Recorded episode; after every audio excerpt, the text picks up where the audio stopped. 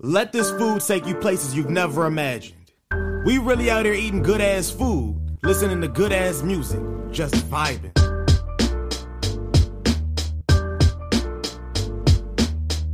We aren't critics. Fuck critics. We're only bringing you things we love.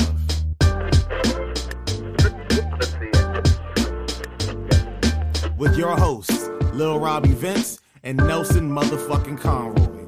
You've never experienced anything like this before. Open your ears and free your taste buds. Gastro traveling, motherfucker. Welcome to another episode of Gastro Traveling. We are here tonight with a good friend, Dean Batten. What is up? Uh, that direction, I think. Okay. Still. Man, these fucking dad jokes. We gotta have to talk about these. Do you have a bunch of kids running around? No, not at all. I, I No? spend a lot of time alone, so No. maybe I'm the child. I don't He's know. just gearing up. He's just joking for his inner child. That's Yeah. what it is. So, uh, Dean, before we get into anything else or anything at all, really, please plug. How can we find you? Who you are?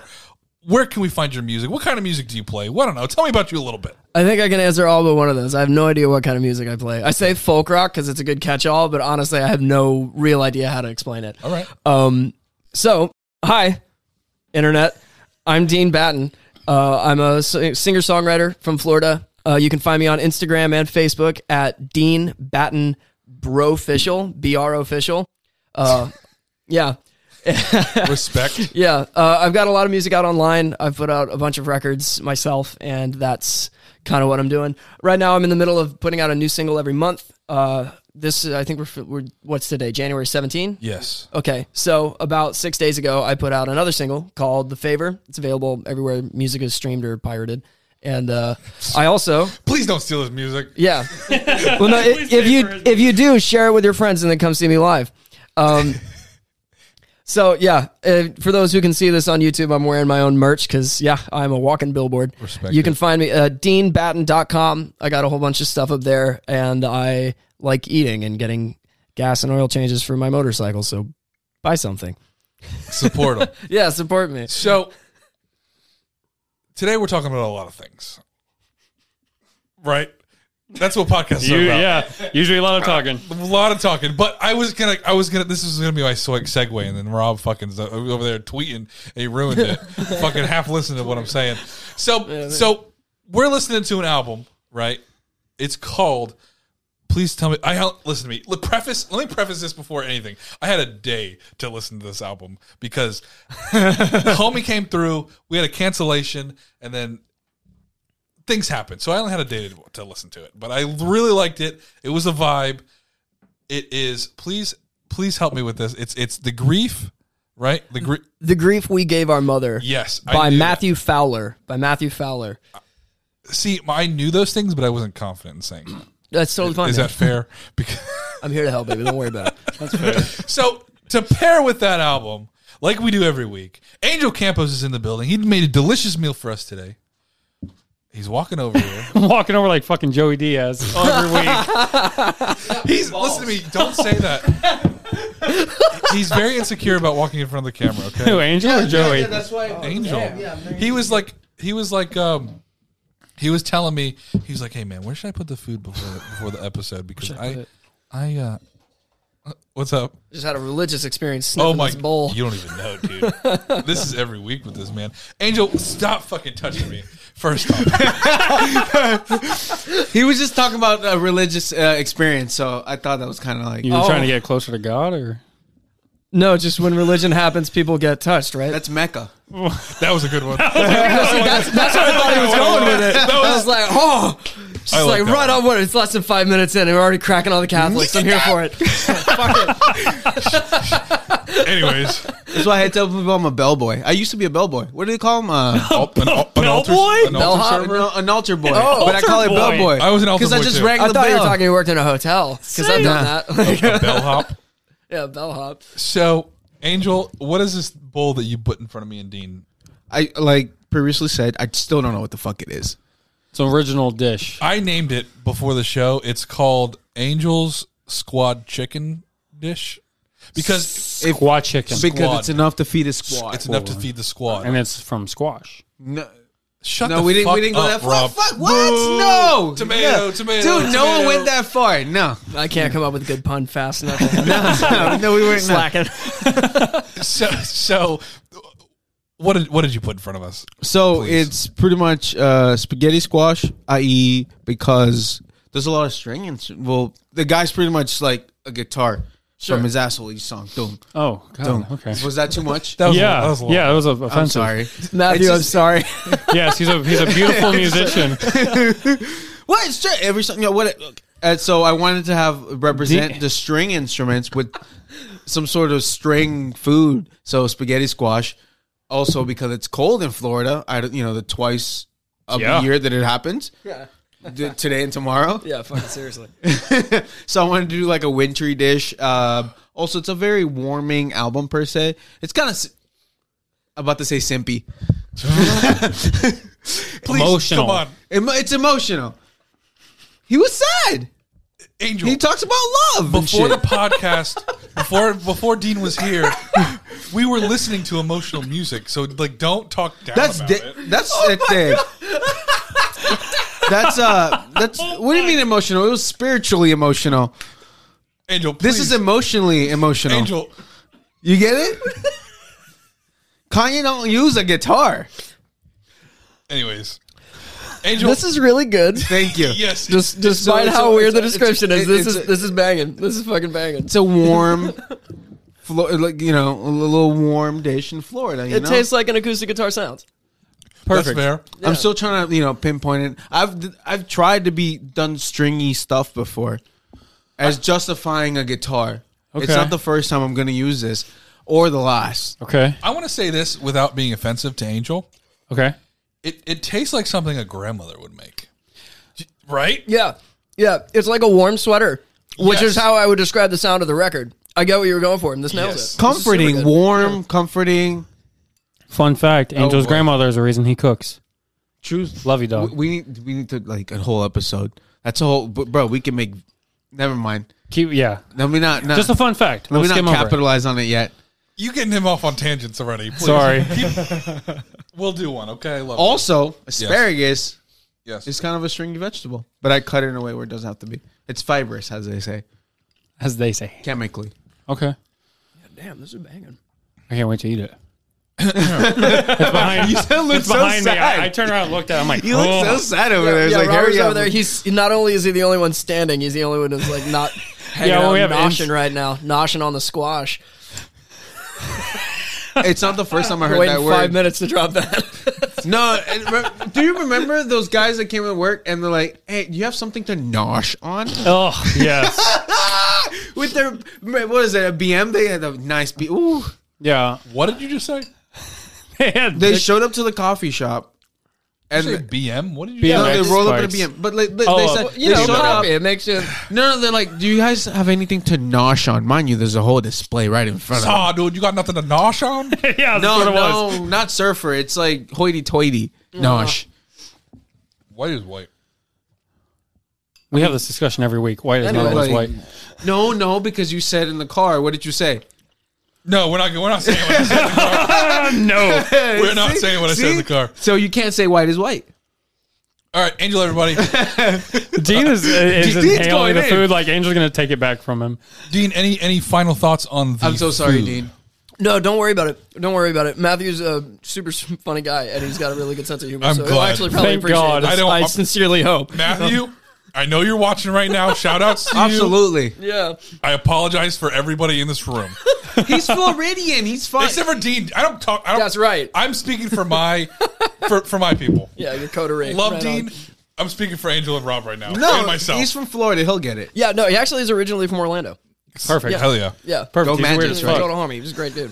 You say go magic. Is in, he's from Orlando. Angel, everybody. Thank you for coming on. Angel, thank you. This is su- Angela. This is super good, dude. Thank you for cooking. This is amazing.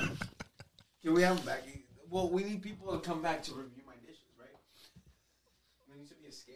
See, you know, you jinxed it. All right, You we- said I was eating it like he was going to take it Yeah. back, and now here he is asking for it back. Yeah. Fuck. Angel, you look like you look like a fucking Hispanic dad right now. You look like a Latina ex papa. Hey, here's the food. Here's the food. Here's the food. And we'll be right back with Gastro Traveling. Welcome back to Gastro Traveling. We're here, Dean Batten, talking music, talking What's good, food. baby? Finish it. You got to finish it. Take me out to dinner. So let's uh let's crack open that, Oh, yeah. that little bottle you got over there. yeah, my good buddy Nolan came on this beautiful podcast, and he brought a tiny bottle of Maker's Mark, and so of course I had to big dick him and bring champagne. so yeah, let's let's. I used to be a waiter. Can I still do it? That's how it's done, son. Respect. Here, please, pearls before swine. I don't know what that means. That's also not the correct usage of the term. Age before beauty. Is that what that? No, no, pearls before swine. It's a it's a thing from the New Testament. I think it's the book of Matthew. Uh, Jesus recommends that you do not cast your pearls before swine. Meaning, if you got a good thing, don't waste it on somebody who doesn't understand it. So this is a complete misuse. What I was doing was more like yeah, kind of like the uh, yeah the age before beauty thing, kind of like that. But instead of that, I was saying I was saying that you're pearls and I'm swine, and this is champagne. agreed. R- Rob's over there. He we're the pearls. He's the swine. How about that? That's fine. That's fine. Fucking asshole. So, what I want to talk about before we get into the album is I want to talk about you, my friend. I want to find out more about you. The other day, me and Rob took an adventure to Daytona Beach, Florida. To we want to say Prism. We want to say we went to the, went to Foundry. Well, we went to the foundry, both. which yeah, both. Plug it we went to the Prisms. Prism. Prism. Prism. the Prism Foundry. Listen, nobody said I was intelligent. Okay, so we went to the Foundry, aka Prism Coffee House. Yeah. uh, to see uh, a performance, and that's where I met Dean. Or I was there. Um, I Dean, too met him. I gotta tell you, we we got off on the wrong foot. Well- a, little bit. Oh, should I tell? Should I talk about that? Please, let's Okay. talk about it. So I um, I I'm a weird guy. Listen, I love it though. I love Yeah, it. yeah, yeah. yeah if if if Nelson hadn't been uh, who he is, this could have gone south really fast. So. So um, we had a friend of mine, Colin, running door, and another friend who would come to see the show, and uh, myself. The three of us were standing out front when Rob and Nelson uh, come walking up to come to see the showcase that I To was support you. yeah, to support me and to, to pay money even to see me play music. And uh, and I didn't know who they were. And um, so I proceeded to you know be overly overly um what would you say not exuberant. Uh, I would just say ov- extroverted. Like, I just had a coffee. I so- would just say that like you talk to me like we've known each other for like months, which is fine. so so I, I ask what their names are and rob says rob and nelson says nelson and then i say oh i love what you did for south africa just I, which is the most like horribly inappropriate and not even remotely okay thing I could have possibly said. I'm aware of this, but for some reason it came out of my Listen, I fucking try, mouth. I tried to play along with it, but I don't know. I couldn't do it. no, your face went flat. Like you just deadpan my ass, which you had every right to. Shout out to Deadpan one time. He's our rapper friend that I've Yes. met. Yes. Well, I am, but um, like, so, so I, I, that's the first thing I say to him. He doesn't really respond, and then later, uh, like a sentence or two later, I ask him, "Have you eaten recently?" to which he says, "Well, yeah." And I was like, "So you're not hungry anymore?" He says, he says, "No," and then I say, "So you're a full Nelson?" Yeah. And then they just walk in. They gave me the, the well, cold- that's so fucking awkward. well, what's funny about that is that's one of the bits I do, like to Rob when he says some shit. I'll say, "All right, gotta go," and then He gave you like the cold Sicilian stare when you said the South I Africa deserved thing. it. I deserved it. I mean, I don't, and I don't even know where I was for that. Like, But- I was gone, but that came out of my mouth, and, then, it was okay, uh, and then and then I was like, "All right, this fucking guy. All right, we're, we're, gonna, we're gonna see what kind of music he does. This motherfucker." This is very parallel to when you first met Nolan. Listen, I listen to me. that sounds about right. well, no, no, I no. Nolan was different. yeah, a little I didn't- different. Because we that also anyway. sounds about right. Yeah.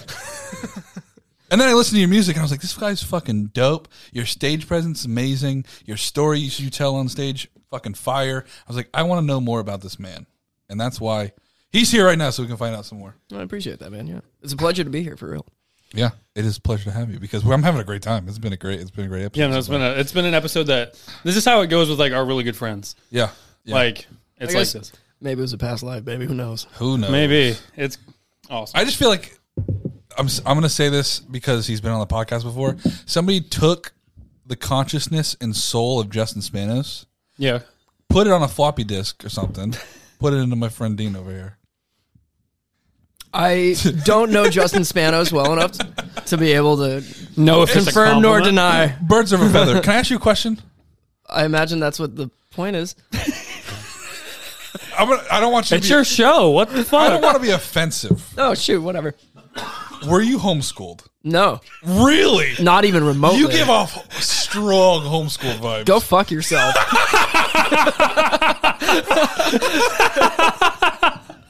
oh my Wow. god. That that actually offended me a little bit. I'm proud, Really? no, I'm proud of you. No, listen, that's I'm hard. It offended me, but I'm proud of you. Well, no, just because that's really hard. Uh, because I know, I know it's not mean. I know it's not mean. But like, as soon as you said that, I felt my blood pressure rise. I'm like, what the fuck?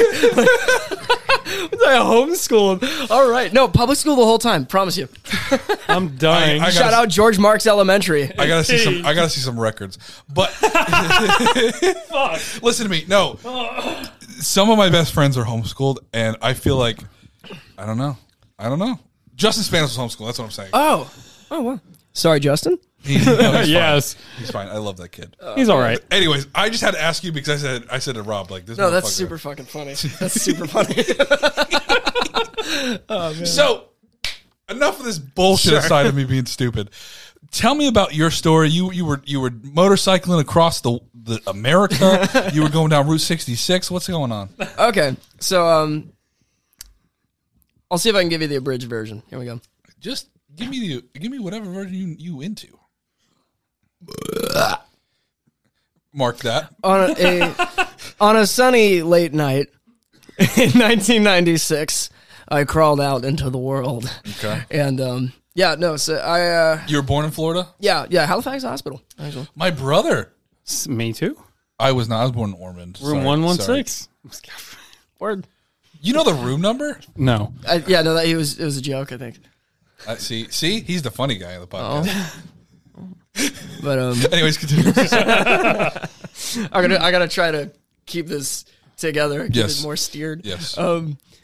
Anyway, so uh, I've been writing songs. I'm, I'm from here, the Daytona area at large. I kind of spent my childhood in DeLand, and then moved over here for late middle and high school, Sure. and then I've been here ever since. And um, well, that's not true. I when I turned 20, literally like the day after I turned 20, I left and moved to Cleveland, Ohio for a year, which was miserable. We'll get into that later, maybe. That was probably the darkest part of my life, and uh, it wasn't because I moved to Cleveland, but Cleveland is a good backdrop to have a full-on ex- uh, existential crisis. Um, and then I moved back after a year, spent a couple years here again, and then I left and moved to Los Angeles. And um, I just re- kind of recently moved back here to Florida um, and put pedal to the metal, pursuing music more aggressively than I did before. I've been writing songs for I'm 25, 12 years, and um, I uh, since I, I my my birth name is not Dean. I kind of changed my name after I left high school and started putting out my solo material when I was 19. Um, and yeah, so I I put out four EPs. Yeah, four EPs and uh, now three full length albums and the the string of work I'm working on right now is I'm putting out a new single every month. Uh, like we kind of mentioned at the top of the episode, the first one was "Would You Like to Come In," and I've also put out "Let 'Em Bleed" and "Sky Pink." The most recent was "The Favor," came out January 11. And um, I'm a multi instrumentalist, singer, songwriter, and uh, you know, white dude that's kind of stuck up. I guess I don't know. Hell yeah. so, why move? Why leave the area? Well, uh, it seemed like a good idea at the time. I, when I left and moved to Cleveland, I was trying to. Was a lot of things. I wanted to leave Florida. Which I think everybody here wants to fucking leave. Yeah, and maybe I think it's both right in some senses and wrong in others Sure. to want to do that. Uh, I I definitely developed a much deeper appreciation for the Daytona area specifically and Florida at large uh, when I was in Cleveland and when I came back, especially. So I think that there's a lot of value to being here. But when I left and moved to Cleveland, it's because I wanted to live somewhere that wasn't Florida. I had some friends up there from when I grew up that I'm not really in contact with anymore. There's no bad blood. It's just, you know, time. And uh, so I moved up there to kind of hang out with them. And I knew that there was a bit of a music scene. And at the time, this was in like 2016, 2015 when we were planning it. Um, I was really into like Elliott Smith. I was obsessed with him, tried to be him for a couple of years, like pretty literally. Um, kind of cop to that now. You can hear it all over B, which is my first solo full length. Um, but yeah, so I was really obsessed with that. And then around here, it seemed like the only music that was really being made was like metalcore and various things like that. Like it was, you know, math rock and emo and post hardcore and metalcore and things like that. And I just wasn't into it. Like just wasn't into it. And I kind of tried to be, kind of tried to fake it, and it doesn't work. Um, you can only be into what you're into, and that's you know it's fine if you're into what you're into. Um, so I I was this like weird kind of folky guy that also really liked shoegaze and had no place in the scene around here. And so even though I had some friends, it was really hard to like get more than 10 people to come out to a gig. So I left. I moved to Cleveland.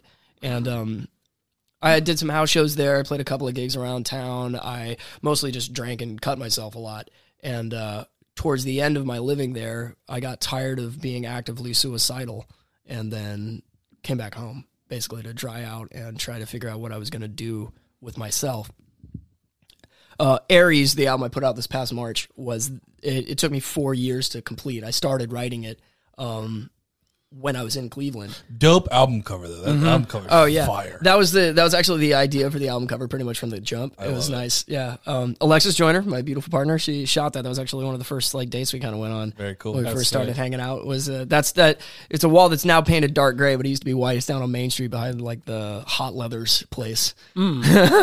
Sweet. So yeah, that's and I'm actually screaming. We actually turned a bunch of heads when we shot that album cover. But um, yeah. So So after Cleveland, you moved back here. moved back here, uh, drank for a while, and then stopped drinking, and got back into the same bad relationship I was kind of trying to escape when I moved to Cleveland, and then that finally ended, and uh, I wish her absolutely nothing but happiness and, and joy in life. And uh, so then I, you know, I, I moved to Los Angeles, and like a couple of months before I moved to LA, I met my girlfriend, and we've been dating ever since, and it's like three year over three years. deep Is now. she from Florida? Yeah, she's from the area. Okay. She lived here actually. Uh, she was going to DSC for a while when I moved to LA, so we did it long distance for Oh, wow. like two and a half That's years. That's tough. I, It- res- I respect the hell out of that. We Yeah, me we made a, a very deliberate decision to um, try to see each other on average about once a month, and we pretty pretty consistently met that, which I think is unique. It's hard. So Yeah. do you move to LA to pursue music? Yes. Now, why why why come back and pursue it harder? Like why not stay in LA? A couple of reasons. And uh, there are probably a lot of people out uh, in the world who have totally valid counter opinions to this that I actually think about and take into consideration frequently. But what I realize now is that with my kind of music, with what I want to do with my kind of music, which is, you know, I want to own it, I want to have mm, total control and say over what it is that I'm creating. I don't want to have to cater to public tastes. I don't want to have to cater to what a label thinks is important to get on the charts right now because it's going to sell. That's all well and good. This is a business and I approach it that way, but I want the business to be selling what I feel like making. And so yeah. in Los Angeles, it's an incredibly competitive environment, obviously. But not only that, it's it's just kind of difficult to live. It's it's expensive. Like I did Los Angeles wrong, basically. I did not have enough money saved up when I moved there. I was too antsy to go, and I should have maybe waited longer and then not had to work for the first six months to a year. If I'd done that, it would have been a different story because I wouldn't have had to get a day job immediately. Uh, but I was a busser at like a horrible, uh, unnamed sushi and uh, teppanyaki restaurant in Ormond Beach that has bugs. Don't go there. I'm not going to say the name because I'm nice. Um, so I was wor- I was working there. I was working there, and I was just some like you know underweight punker kid with colored hair, and I didn't want to do that anymore. So I decided to go do it in Los Angeles. I ended up just doing a lot of wait waiting tables and you know washing dishes and I ended up getting in. Uh, shout out Jeff Williams and Streetworks Promotions. That guy did me a huge solid. I consider him a very good friend. Jeff, I love you. Thank you. Um, he he owns a company called Streetworks, and it's a beautiful concept that I, even though I'm a musician and I've been playing shows for years by this point, I had no real grounding in like what it means to promote something. And Jeff does guerrilla marketing, street promotions. That's what he does. He's like over 20 years deep in it now. Dude's an OG. He's amazing. He's a great dude. So he was going into the coffee shop where I was working a lot, and uh, one of my roommates at the time um, was like working up in the front. Mentioned that my bass player Chris and I, who both worked there, were musicians, and Jeff was a regular. And so it turns out this guy lives like right down the hill from me in Chinatown. And so we would walk to this coffee shop where I was working, which was a walking distance from my apartment. And he ended up finding out about me, asked if I wanted to come and do some, you know, pick up some work for him, passing out flyers outside concerts. And um, said, yeah. And eventually I ended up leaving work at the restaurant to go just work with him more or less full time on kind of a flexible basis. And it was a really good thing. So I learned how to promote from him. And when I left Los Angeles to come back here, I think it was the right decision be- because I get to live for free with my parents. I don't have to worry about getting a job right now. Yes, that's a privileged position. And yes, I'm going to take full advantage of it because, because I have to. Yeah. Uh, the thing that's keeping me alive, like I'm not kidding at all. And I- I'm not saying this to try to like get pity points, but like I actively tried to kill myself. And that's a horrible position to be in. No one should do it. And if you find yourself there, what seems to me to be the only solution to that problem is to just find something that makes you care. More than just care, find something that makes it feel like it's worth it to go through suffering and struggle because those are guaranteed, right? Like this is a painful universe. This is a place where suffering exists. Yes. What we need is not the end of suffering, we need the justification of suffering. And- something that makes it worthwhile to go through the shit we're going to go through already. Choose the suffering too. Thank you. You don't you don't get to pick not to sacrifice. Yeah. You get to pick what you sacrifice. Abs- yes, abso- attaboy. fucking- no, he's right here. He's right here with it. Um, here, let's. We're drinking champagne, so we're clinking champagne. Pull that up. Hold up. Hell yeah. Respect. Hell yeah. Anyways, So that's why I moved back, so I can pursue the thing that keeps me on the planet harder without having to worry about getting a day job. I can put all of my money and all of my resources not into paying rent or bills, but into buying strings and gas for the van. Uh, I got to get a new engine for the van. Actually, I overheated that shit the other day. It sucks. Oh, it's But, always um, something. Yeah, Yeah. but I can book tours and I can play shows. I put together that showcase Yeah. you guys went to Friday night. Oh, wow. Um, hashtag songs through a prism. We're gonna try to turn it into a thing. It's a monthly event. Gonna try to do it out the rest of 2022. nice. I hope to meet many musicians there because it's fucking dope. I Yes. think you will. Nice. I always lose my train of thought in this fucking show, and it's embarrassing. Um. So, oh, uh, that's what I was gonna say. I was gonna say, with the internet, it's so much more. It's easier to to to be able to promote yourself and you know put yourself on the like whatever and meet. I don't know. Sure. Y- You don't have to be in the big cities to become Yeah. a star. You don't even necessarily have to be on a label, though I am looking. Um, um, yeah, you're you're exactly right, Yeah. and so that's kind of the way I'm approaching it. Is you know I I have a lot of I I spent my stimulus. Maybe I should admit this on the air, but I spent my stimulus on audio equipment. Um, Hey, yeah, that's You gotta do what you gotta do. yeah, you got to do what you got to do, baby. What did I spend mine on? Rob, what did you spend yours on? I, I spent some. Dumb I have a shit. house. Fuck. Sorry, I forgot you have a family. I'm I'm just living living free in the wind. Well, okay, let me let me see though. As far as like return on investment, you bought a roof, I bought a microphone. I actually think he might have won here. Well, you're you have bigger. I don't think you you've totally cashed your investment yet. You're not wrong. Oh, me? Yes, Nice. You're not wrong. Yeah. I don't know. I'm You're not getting a wrong. little philosophical here, motherfuckers. philosophically. Give Nelson a little bit of alcohol. He's fucking slurring. I'm a motherfucking lightweight, my friend. I I don't drink alcohol. I'm I'm more into the. You know what I'm saying? This conversation brought to you by Korbel. So, so, so how long are you in LA for? Uh, yeah, I don't, I don't feel like doing the actual math. Call it two and a half years, give or take. Okay, all right. Um, do you? Did you like it? I um, I began admitting to myself that I did really like it uh, after I left. I was a bitter Southerner, admittedly. I, I, for better or for worse, I am from the South, and I fucking love it here. And I, I feel a certain like uh, affinity, maybe even fealty for, for this place, and so I kind of had a hard time in LA because I am aesthetically opposed, maybe. But I feel Um, the same exact way. but I'm a biker and I fucking love riding motorcycles and that was the only motor transportation I had out there. Like that's what I had in Los Angeles, baby. Honda Shadow 750. They got it right. So um yeah, so I mean I went grocery shopping, going to and from uh gigs, going to uh, you know, I would put the the gear in my we had a, a good friend of mine, Anthony Guerra, amazing guy. Shout out to him. Um, if you need your guitar repaired and you're in the LA area, hit up Anthony Guerra. He's a fucking tech, and my God, is he good at it. Um, he's also a pretty good side man. So if you need a need a picker, hit him up. But yeah, so we would load the equipment in his like little. I think it was a Ford or maybe it was a Nissan. I don't know. Uh, it's not a motorcycle, so I don't care. And uh, so we would load all the gear in there, and then like sometimes Chris, my bass player, would hop on the back of my motorcycle, and then we would be we would look like Just those motherfuckers. I know, man. So like he would hop on the back of my motorcycle and we would fucking ride to the gig. And uh but yeah, no, that that's that that was something I really like to do in California because the weather's super super good for it. I mean, hard to beat, dry and sunny damn near every day. It's perfect. What's your dream motorcycle? My dream motorcycle? Yes. There are 3. Lay them out. Okay. Um, my dream motorcycle is I want a, a 2010 Honda Shadow 750 Phantom, uh, which is the bike I have. So that's one of them. Dream accomplished. That's one of them. That's one of them. And the reason is because that motorcycle is built like a motherfucking tank. Yes. Like I, there is so little maintenance. It is it is amazing.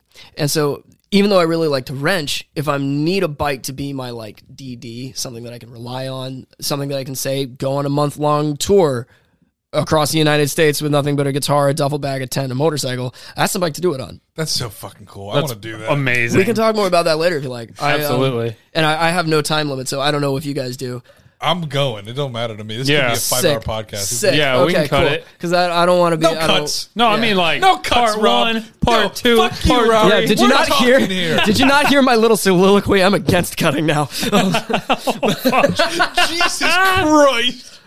He helps. Um, Hey, humor helps. so does Jesus. But um, Yeah. anyway.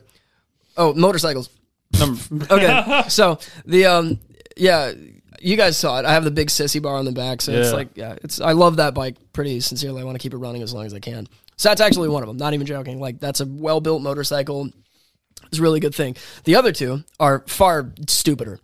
Um, I want a like an Evo Sportster, a, a Harley Davidson Sportster with an Evo engine, so something built in the late '90s into the 2000s, and like I want to put a hardtail kit on it. Do you guys know what that is? Are you biker people? Yeah. my grandpa was. Oh, okay. So do you know what that is? Explain for the audience. Okay, a hardtail. Most motorcycles, modern motorcycles, uh, have what's called suspension, where the passenger and most of the weight of the engine and bike are supported by a series of either um, like pneumatic springs, like in the front, where uh, or like pneumatic pistons, like the front forks of a motorcycle, or springs in the rear, what are called shock absorbers. And hardtail is a bike that does not have suspension, at least not in the back. So you cut the frame, you take off the swing arm, which is the part that holds the rear tire that moves, and you take off the springs, you cut them off like with a fucking angle grinder. You cut those bitches off. Okay. And then you weld on a rigid rear section that connects the the um, Oh. yeah, so there's no rear suspension. That- He pulled up a picture. It explains what a hardtail So is. mean looking. It's easier if you just look at it. Google Harley Davidson hardtail chopper. You'll get exactly what I mean. Better yet, go watch the movie Easy Rider. Okay. It's a good fucking movie. It's not just some motorcycle flick. That is that is a eulogy for the '60s and the hippie attitude. And my God, is it a great movie? Anyway, um, so I want an Evo Sportster that I can put a hardtail on, and uh, and then I also want another bike. I want a like an old old kickstart Harley, either a shovel head. If I can get my hands on one, maybe even a pan head. So anybody who knows what those are, you know how fucking stupid I am. Um, but yeah, I want an old kickstart Harley that does not require a battery. Hell yeah. yeah. And then I'll probably chop it up and put a Springer on the front, a big ass king and queen seat and a hardtail because I'm a moron. But God, does it look good? it does. this guy gets it. Rob, Cool. yeah. birds of a feather, you and I. Yes, my grandpa had a 1971 Triumph Bonneville. It's at my parents' house. He built it in um, my mom's childhood home kitchen because In the the, kitchen? at the time the garage um, was more like a it was a carport instead of No, a garage. No, that's garage biker shit. In the who, how, where are they making the spaghetti at? around the fucking motorcycle and all its parts. He's goddamn right. That's ridiculous. I used to love listening to my grandpa talk about that shit. 1971 Triumph In the Bonneville kitchen, Kickstarter. that's not sanitary. Angel would not have that. Bored Yeah, out. Los Angeles Oof. would. True. Okay, true. so tell me about you camping out with your bike and and and, and across the country. Do you have favorite? You have favorite spots you stopped at? I do. Okay, Kind tell, of. tell me about Um, so, in the year of our Lord, 2021, um. Yes, I did a really fun but super dumb thing. Uh, as, and- as we all have done. Yeah. Well, well, I don't think everybody's done this. That's Okay. the nice part. Okay. I get full hipster cred because nobody else has really done something quite like this. I just meant people do stupid things all the time. That's what I meant. Fair enough. Um, yeah, but I like bragging. Okay, Brad, please. So anyway, um, I half booked a tour. I, I didn't even book the whole thing. A lot of the shows I picked up on the road were like a couple days before, sometimes day of, sometimes literally an hour or more before, or hour less before the show, and I would just go and play for tips places. That's And cool. Mo- no. No, it's that part. That part sucked. Sounds That cool. part sucked. I relied so much on just the kindness of unknown other Americans, and that can be very dangerous. But it went fairly well for me. Um, it showed me something that was really nice, which is that this con- uh, this country is not dead. This country is not without hope because the vast majority of people that live here, in my lived experience, are pretty damn solid. Yeah. Um, they're nice. They're considerate. They will reach out and help a totally unknown stranger, and uh, they will cross that totally understandably difficult barrier solely out of the goodness of their hearts, which is that is really worth taking note of and and trying to remind. I want to insert that back into the public consciousness of this country is because we deserve to remember that people can and often are good. So this uh, tour I did, uh, I thought I was going to be leaving from Los Angeles, and so I booked a show in Vegas to start the tour. I ended up between booking that show and leaving Los well, and when I left to go play the show, I ended up moving back to Florida semi unexpectedly for reasons we don't even really need to get into. Short version, I moved back to Florida ahead of schedule. And uh, so then I left here and I realized when I was getting soaked about two hours into the trip uh, in Jacksonville, getting positively fucking stormed on, that I left my rain gear uh, rolled up very nice and neatly on the floor of the garage right next to where my motorcycle was. And when I loaded everything up, I just forgot that. So I did the whole month without rain gear. That was fucking stupid, but God was it fun. I still have the T-shirt. Um, it, I wore a white T-shirt pretty much any day I was riding on the bike, and that shit was nearly black by the time I got. Holy shit. So yeah, so I I left Florida and I rode my motorcycle back out to uh, to Las Vegas. Um, shout out to Les and Carmen from Las Vegas. Uh, Les used to be the drummer for an '80s band called The Cult Okay. and uh, I met him because his beautiful partner Carmen, um, I think manages, maybe even owns, and books, definitely books at a small bar in Vegas that I played at. And so there were only like six or seven people that were actually paying attention to me play, but I made like 250 bucks playing in Vegas that night because they were so into what I was doing and so friendly. So I love you guys. Thank you. I look forward to seeing you again here this spring. I'm booking another tour, uh, this time in a car with my partner Alexis. Uh, the two of us are going That's to hit so the road cool. for a That month. seems a lot more comfortable than a motorcycle. We may even be able to do it in my van if I'm able to get a new. Uh, we we built a bed and did a little like short week long thing back in October. Uh, so if if I'm able to get a new engine in the van for a reasonable amount of money, we'll be able to do that and crash in the van, which is even better. So, but yeah. So then I just went all around the country. Las Vegas. Um, one of the one of my favorite places is a spot called uh, Enoch's Coffee and Wine Bar in Jefferson, Texas. That was the first like tips gig I picked up. It's actually the first thing I played because I felt like doing it and I needed some money. So I called literally like an hour before and uh, I just I pulled off I twenty and went north twenty minutes and uh, ended up in Jefferson, Texas. So guys and gals at Enoch's, thank you so much. That was one of my favorite places because I played there. I made like sixty bucks. I played for like thirty minutes right as they were closing, and there were four people there who kicked me some money. And uh, then the next day, I came back and played for like an hour in the middle of the day on a Saturday, and that was cool. So then I, you know, proceeded to keep working my way uh, westward.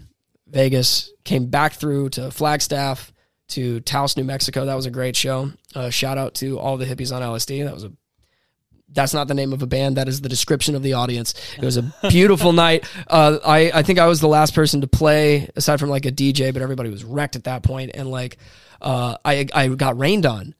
Like it was an outside thing and it was super cool. And it rained in the desert, dude. I'm like out there playing my like last two songs. I'm like, uh, like totally into it. And there's just rain pouring down. I'm getting wet, and there's hippies like dancing everywhere, getting wet. And like, um, I managed to keep it going. The sound guy was running around putting garbage bags over the speakers and shit. And, he, and, and when I looked at him, when I looked at him, and kind of like t- uh, telepath at him. I'm like, "So stop! And he's like, no. And so, so I just kept playing, and uh, I played the last two songs like completely in the fucking pouring rain. And then I was sleeping in a tent that time. Uh, Karen, you beautiful soul. Um, I got some friends up at the the Lama Foundation, which is this uh, intentional community, kind of a spiritual community up there. A good friend of mine named Loon and their partner Aiden Eden.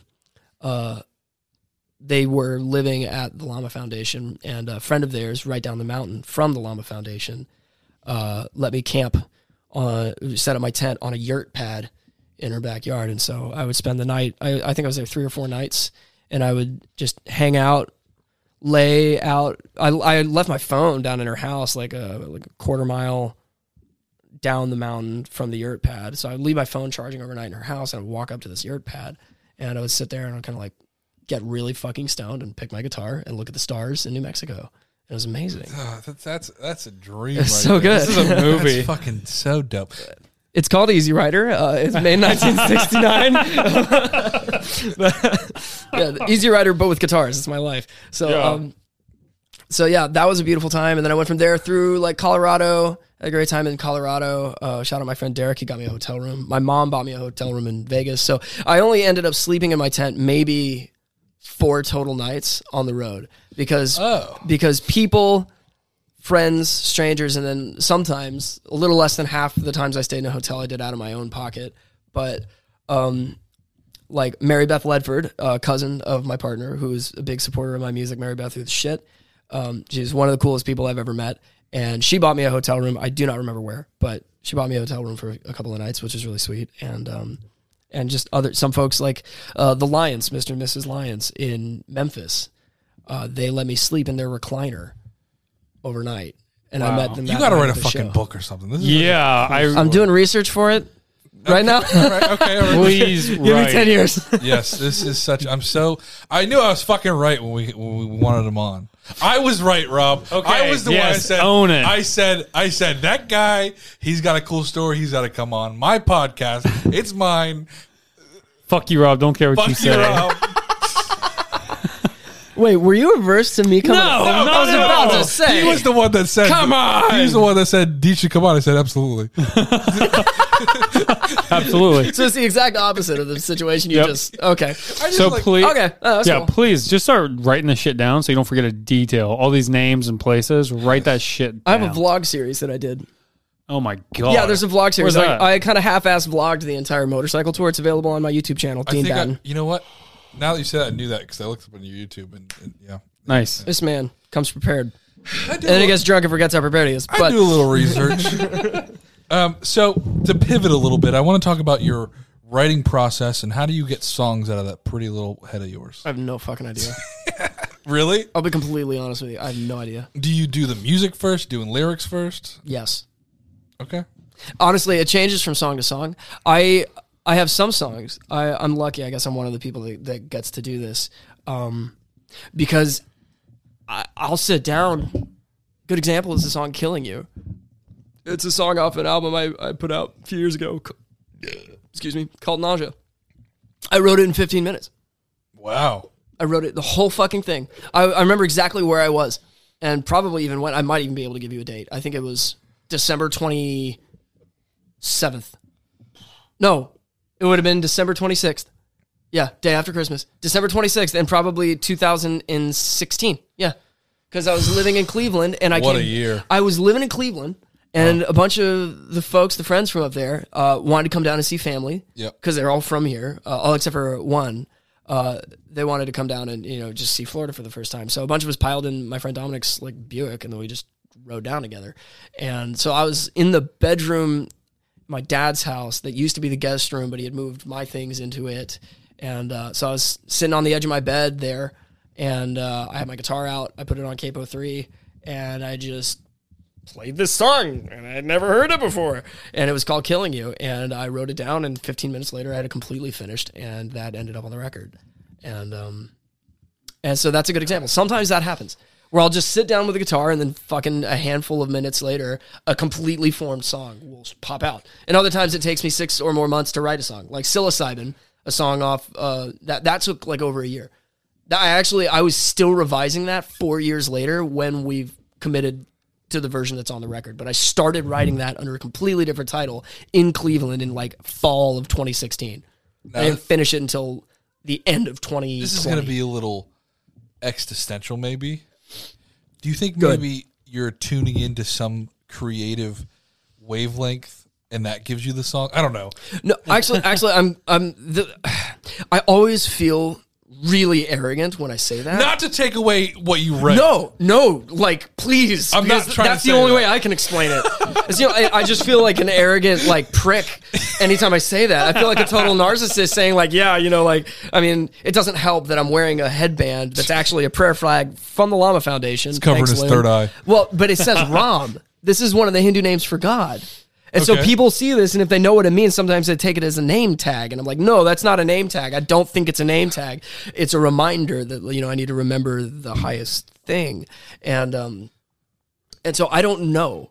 I think it's a it's a songs maybe for me show up as a collaborative effort, collaborative effort between my tastes and personality and skill set as a creator and that ineffable other thing that's been stabbed at by every religion, psychedelic trip, and philosophy on earth. I don't know. I I it's kind of corny, but I call myself a mystic sometimes. Sure. Because I feel like it's the only way to really describe the way I approach reality.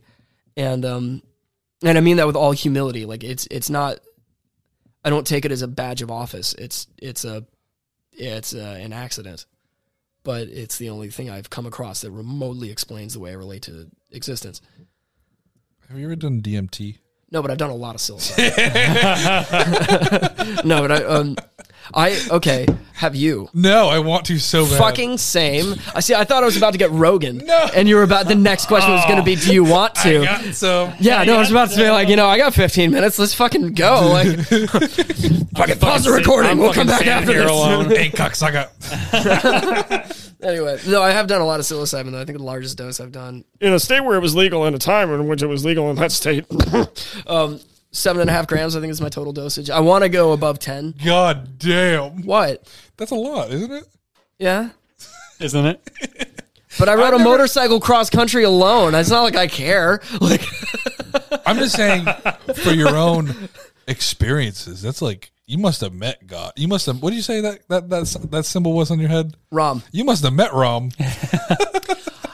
You know, the funny part is the seven and a half gram trip was one of the most fucking boring motor, like Whoa. psilocybin trips I've done so far. And that's why that's why I want to do higher than that because like Time to meet the machine elves. well well well so the thing about that trip it was probably the most visually active until it turned off Oh. which is why i say it was the most boring trip because it it's like i sometimes when people describe ego death they describe it with all of this like pomp and color and flash and all of this and i'm like what i just disappeared The void. Uh, in a sense, yeah. No, I'm pretty sure. Like I just it, it like it's. Do you want the story? This is a fun one. Absolutely. Okay, cool. Yeah. I've been kind of wanting to say this on the podcast, so I guess yeah. Gastral traveling, talking about yeah, yeah. We're getting into yeah. the gastral. Yeah, take the G off. Now we're in the astral realm. Um. Anyway, so I uh, I was in an unnamed, undisclosed place that cannot incriminate me, and I I was sleeping on a cot when I lived in this area um, for an undisclosed amount of time. So, and an, an undisclosed period of my life, so you don't know when. anyway, um, I just flipped off the camera. Sorry. Also, I'm sorry, mom. I, I, I am this profane, but I, I do love you. Sorry, and, Mom. Um, yeah, sorry. Mom. Listen to me. It was a shock to my mom's system to fucking. No, it wasn't. Let's not lie. she, she knows how I am. anyway, um, Go on, please. anyway, so I uh Yeah, I took a bunch of fucking mushrooms, and I went laid on my cot in my room because I was living on a I was sleeping on a cot because I'm at the time I was in a really bad place, Morty. And um, so I, I took a bunch of mushrooms, and um, it took uh, you know average about like twenty or thirty minutes. My mom actually called me when I was coming up, and so I was still pretty much like sober. And so I talked to her. I was just like, "Hey, I'm kind of tired. I'm gonna go to bed," and hung up. And then, and then things began to change. And uh, I, so I, I was like fully clothed, like listening to the Slowdive album Souvlaki, like on my headphones, like under, like in my sleeping bag with a blanket over it, fully clothed, like shivering, even though it was Hold on one second. warm. We gotta Yeah. take care of the dog. I'm Yeah, so sure. sorry. Because that fucking it, uh, it's so hard to take out of the audio. No, I, I totally get it. Everything cool? Like, What, is everything cool? bro? This is why we do the podcast. This is fucking amazing. Oh, say. You're doing doing great. I Oh, love it. You No, I, fi- I figured I was doing okay. I meant like situationally. Is everything cool? yeah, it's just a dog. Okay, sick. Just a fucking dog. Okay, sure. But um, should I keep going? I'll wait for Rob. Okay. Are we gonna trim this? Yeah. yeah, yeah, Okay, yeah, cool. Yeah, yeah. we'll trim this. This is this is. I think I think he wanted us to wait. I don't know. Whatever. Doesn't matter. We'll trim it. Should I keep going or should we just wait? Because we, can, I'm, I'm easy. Fuck it. Let's keep going. Okay. I'm so sorry for interrupting. Don't you. worry about it. I, I have a weirdly good memory. So, um, anyway, I was laying in my bed. Uh, when I smoke a lot of weed or when I take psychedelics, I think, when I take psychedelics, the only one I've ever done is fucking psilocybin. Sure. I've done a lot of it, but it's the only one I've ever done. So when I do mushrooms, I I get sometimes get kind of cold, and so um, you know I'm sitting there hanging out listening to Souvlaki, and you know I feel the color of the music in my skin, and um, so then I get up, and it's a pretty low grade trip. Like it's not happening. Like nothing's. Is, I'm just kind of here. It just feels a little funny, and then I get up and I have to piss, and I walk into the bathroom and I try to piss, and just nothing happens. And so then I, you know, kind of I put my penis away and I zip my pants. up. Okay. And then I I walk past the mirror and I kind of make eye contact with myself. I'm like, okay, that's a little funny. And then I walk through. I okay. Quick disclaimer: I have depersonalization disorder. I'm di- diagnosed with it. It's the third most common mental illness behind uh, depression and anxiety, but no one fucking like knows a whole lot about it. What is it? Hard to describe. Okay. Uh, basically, it means that I have the only way I can frame it in language is like I've got a fragmented sense of self. My I have disidentification with my actual being. Like- S- okay. All right. Okay. Yeah, so like my face, anytime I look in a mirror, it doesn't look like my face. Um, it's real. Honestly, it's really hard to, to explain. Okay. You, you- Case in point, one of the things that I know I have DPD by is my relationship to my own face and body. And so it's not quite like body dysmorphia. It's more like when you look in the mirror, it looks like a stranger. It looks like somebody that's not you. Okay. Uh, or like when you look, when I look down at my body, like I have to remind myself constantly that is actually my set of hands. Um, like all the time. Sometimes it's really bad. Sometimes it's not bad at all. It depends on the day and the moment. Um, mostly if I think about it too much, it can it can get weird. Sure. Uh, or if I get too stoned, if I smoke too much pot, it'll fuck me up hard. But um, which I've only ever done in states where it was legal. um, but anyway, so I look in the mirror and I'm on mushrooms and it's weird, and it's weird. Uh, it's not that weird, but it's weirder than usual, and that's weird. So I go and I lay back down on my cot, and I kind of I may, I don't remember if I started listening to Souvlaki or not. I mean, this was like 2016, so I don't remember. But um, anyway, yeah. So then hanging out for a while, feeling the body change, sensational change that comes with mushrooms. They're coming on. They're definitely coming on. And so I, uh, I feel the urge to pee again. And then I go back and it happens again. I like stand there, you know, cock out and then I try to piss and nothing happens. And so I put myself away and then I go and I look in the mirror for a minute and then I go back in my bedroom. But you still have the urge to go. It, it, it would it would come up and I would go and try and would, nothing would happen and it would leave and then I would go back. And so I did this loop, like progressively getting weirder every time I walked in, every time I looked at myself in the mirror. Actually, one time, I mean, I must have done this like fucking 10 times. I don't know. Really? Oh, it was a weird loop, man. Like it was a really weird loop. It felt like I kept having to piss and I would go and I would try, nothing would happen. And so I was getting a little bit agitated. Yeah. That, And, um, that would do it. Yeah, and so I actually think one time, like uh, the non-penis having resident of this house Okay. was looking in the mirror, like doing something their, themselves in the bathroom, and like I walked in on them briefly, and I was like, "Oh, I'm sorry," and then I just like closed the door, like closed the door and ran into my bedroom because I was like mortified that I just walked in on them, and um. But then I went again, and they weren't there, and so I was free. And I um, so I went. I like actually I went like fully like, I, I have a thing where I, I I end up getting naked on mushrooms a lot, and so I kind of like I think I got either either completely naked. That's happened, but I I either get um completely naked or like mostly naked. I don't remember if I had my shirt on or Sure. not, but I remember I was I was free below the waist, and so I um. Anyway, So did I, you ever pee? What happened? well, here it is. Okay. Here, here it is. We're we're now at one of the climaxes. So I, I I drop trout completely. I remove my shoes. I sit down on this glorious white throne, and it happens. I finally get to piss, and it's the best feeling because I've been trying for like ten cycles of this fucking no pee loop, and and then um it happens. What happened? So I'm sitting on the toilet and I'm peeing, and um you know like paisley pattern yeah. that, but red and everywhere. Out of your dick? No, no, no, no, no, no, no, no, no, no, no, no, no, no. It wasn't like that. It was not alarming. It was the coolest fucking thing I've ever seen.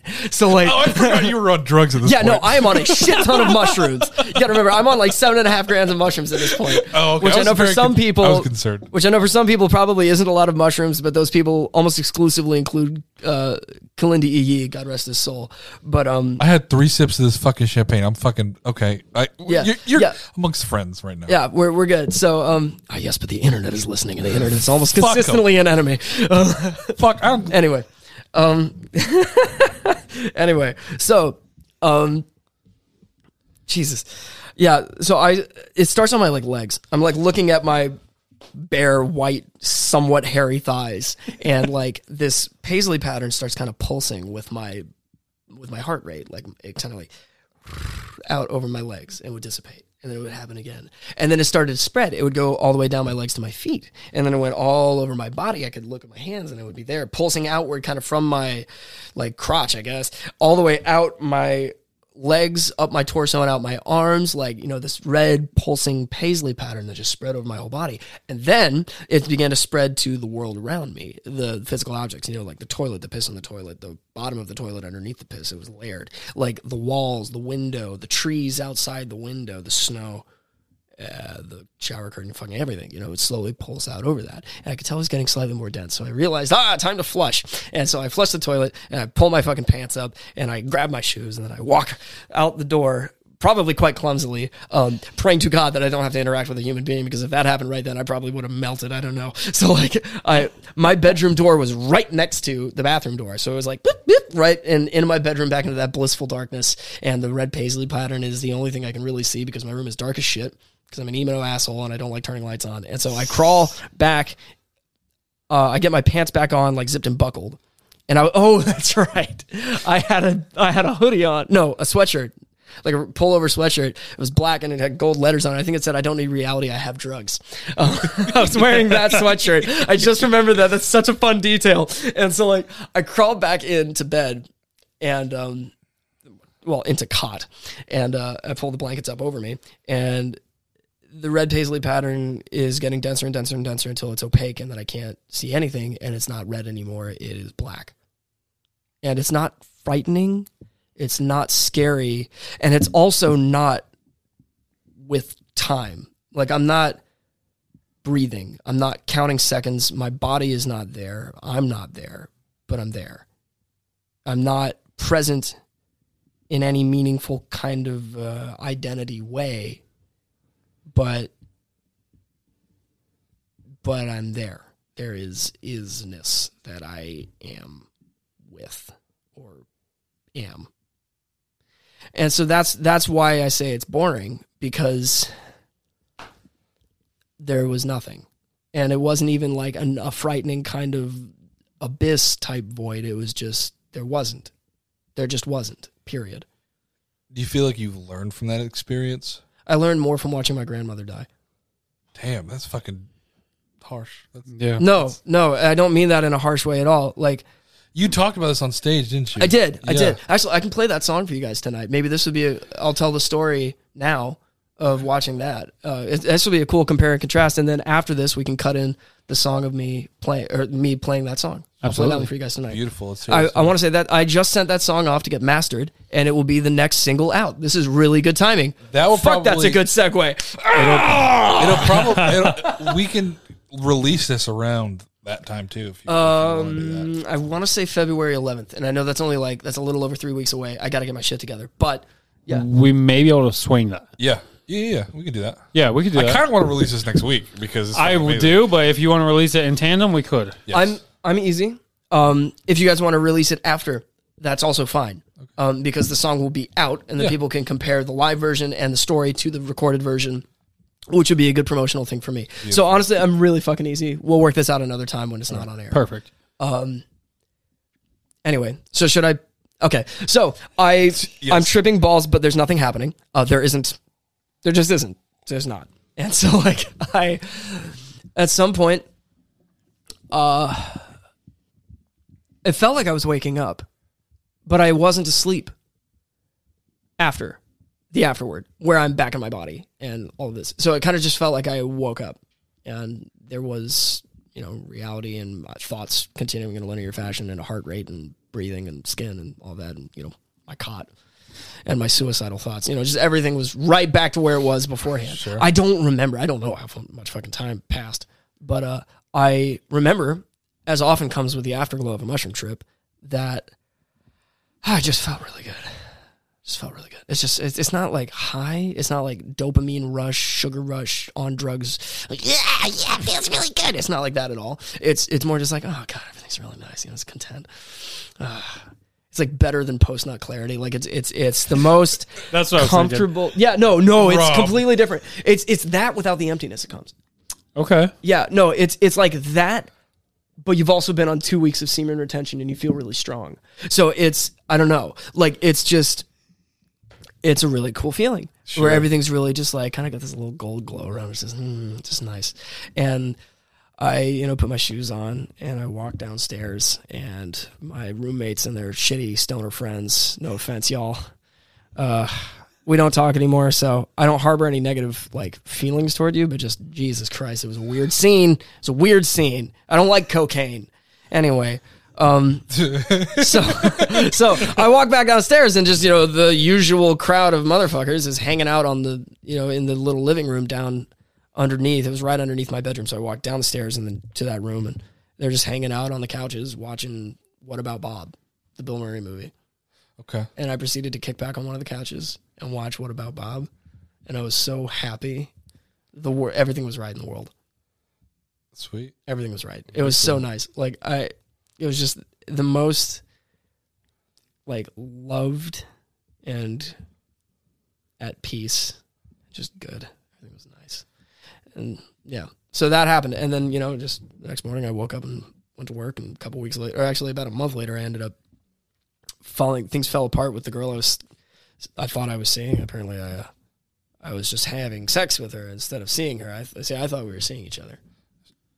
I was wrong. She was seeing some other people too. She fucked me over hard. And, Fuck uh, her. Yeah. Fuck these bitches, dog. Oh, I, I did, but I wanted to do more. I wanted to have a relationship with her. I, I couldn't. Bro. Didn't get to. So she broke it off, and that triggered the thin. That was you know the straw that broke the camel's back, and my camel happened to be my my personality and emotional crises that had been a long time coming, and it was a very fucking fragile camel to begin with. So that that shattered, and then I ended up falling into a long, about a month long period of despair where. To summarize, I would not eat enough, which I never did at that point in my life. And I spent the month of February at the beginning of 2017 drinking sake until I couldn't stand up uh, in the bathtub on the second story of this house, uh, cutting myself and listening to Stone Temple Pilots' first record. I just have one question. Shoot, Why sake? I was 20.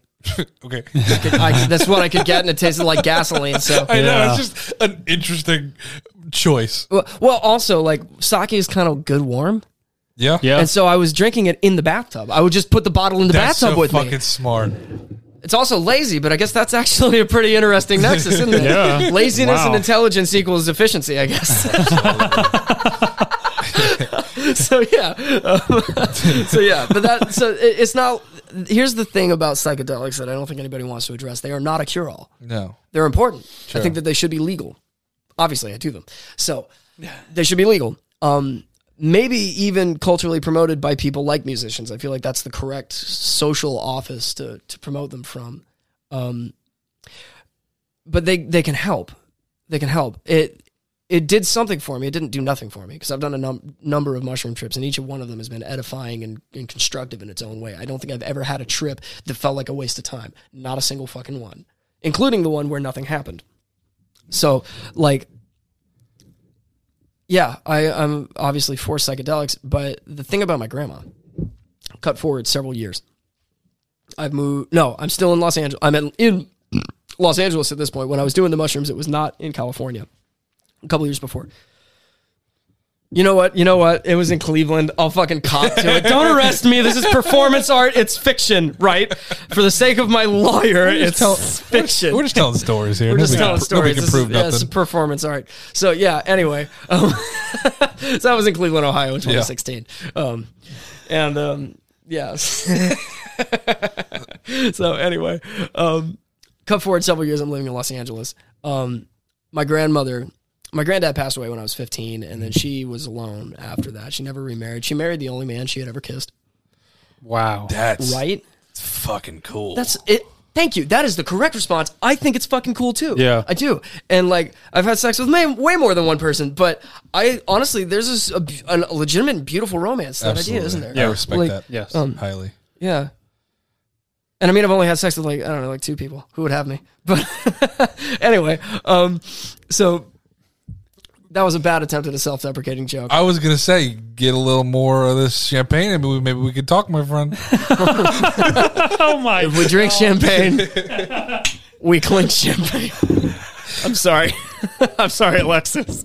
anyway, um, Sorry. Anyways, continue. Anyway, um, yeah. So, um, her health. My mom was her caregiver, primary caregiver. She moved from my grandmother moved from North Carolina, where she and my granddad lived until he passed. She they sold the house and she moved down here to an apartment on the beach, like right up the block, on the beach, right up the block from where my uh, my mom lives. And um, so my mom was her primary caregiver for like seven and a half years. I mean, really like devoted, beautiful mother daughter relationship, and I really respect my mother for how she showed up and and bore the weight of that and how she handled it. It was a beautiful thing, even though it was incredibly hard and took a lot out of her. Um, so I'm living in LA, and I think it's 2019. It's pre-COVID, and um, I get a fucking. I wake up. It's three hours later than it is here, or it's three hours earlier. So like you know, noon here is nine a.m. there, and um, I get a. I wake up in the afternoon because a musician. so I wake up in the afternoon and I, I kind of take my phone off airplane mode and I realize, oh shit, there's a text and multiple missed calls and a voicemail from my mother. oh God, something hit the fan and it was Yeah. brown and stinky. And um and so yeah, like I get the phone call from my mom. I listen to the voicemail. She's like, "Hey, Gammy is in hospice. Things are not well. Just letting you know." And um, so I call her back fucking immediately. You know, I don't even have pants on yet. Um, I, I sat upright, looked at the shit, listened to the voicemail, called her. It's been less than ten minutes. I just woke up. And she's like, "Yeah, so Gammy's in the hospice center. Center. We were developing a relationship with her in the place so that she would be comfortable when the time inevitably came. Uh, but we were planning to just leave her here over the weekend while your stepdad and I went out on a trip so they could take care of her, develop a little bit of a relationship, develop some trust. You know, they could take care of her for a weekend, make sure she was okay. You know, fed, bathed, all that, and then, and then she would go back home once we got back into town and I could resume care." They dropped her off in the morning, and by the late afternoon, they got a call back from the hospice hospice center saying it's happening. Whoa, that's Yeah. fucking. Fucking whiplash, bro. It's hard, and so, so my my literal saint of a mother, um, proceeds to call her two sisters, one of whom lives in Georgia, the other of whom lives in Maryland, uh, and me. And I get on a fucking plane, my roommate Nikki. God bless her soul too, because she showed up when I needed her to. Uh, Nikki, you're the shit. Thank you for all the support and love over the years I lived in Los Angeles, and I truly hope that your life is going well. Um, and anyway, she drives me to the airport like last minute. She's like a couple hours before she goes to work. She decides to take me from Chinatown to LAX and drop me off at the airport. It's am- amazing, a huge thing. And I um, so I go. I you know, I called Jeff and I'm like, "Yo, dude, I can't come and do posters this week. Grandma's dying." And he's like, "I get it. Cool." So I go and get on the plane, and I make it there. Um, I I don't know how I did it, but I got from I got two Los I got to LAX, picked up a flight for less than two hundred dollars, and was in Florida inside of six hours. Jesus, I'd been awake That's less so- than seven hours, and I landed in Florida. bro. I don't know how the fuck it happened. That's God, insane. Some some things have happened to me where the only way I can describe it is God opened up a channel and said run, and that's Yeah. one of them. That's and yeah, so so I get there. Um, I actually, I I I beat one of the sisters. I beat one of my aunts to it. Like she was coming down from Maryland, granted, but I came from California. I don't know how the fuck I got there so fast. I just did.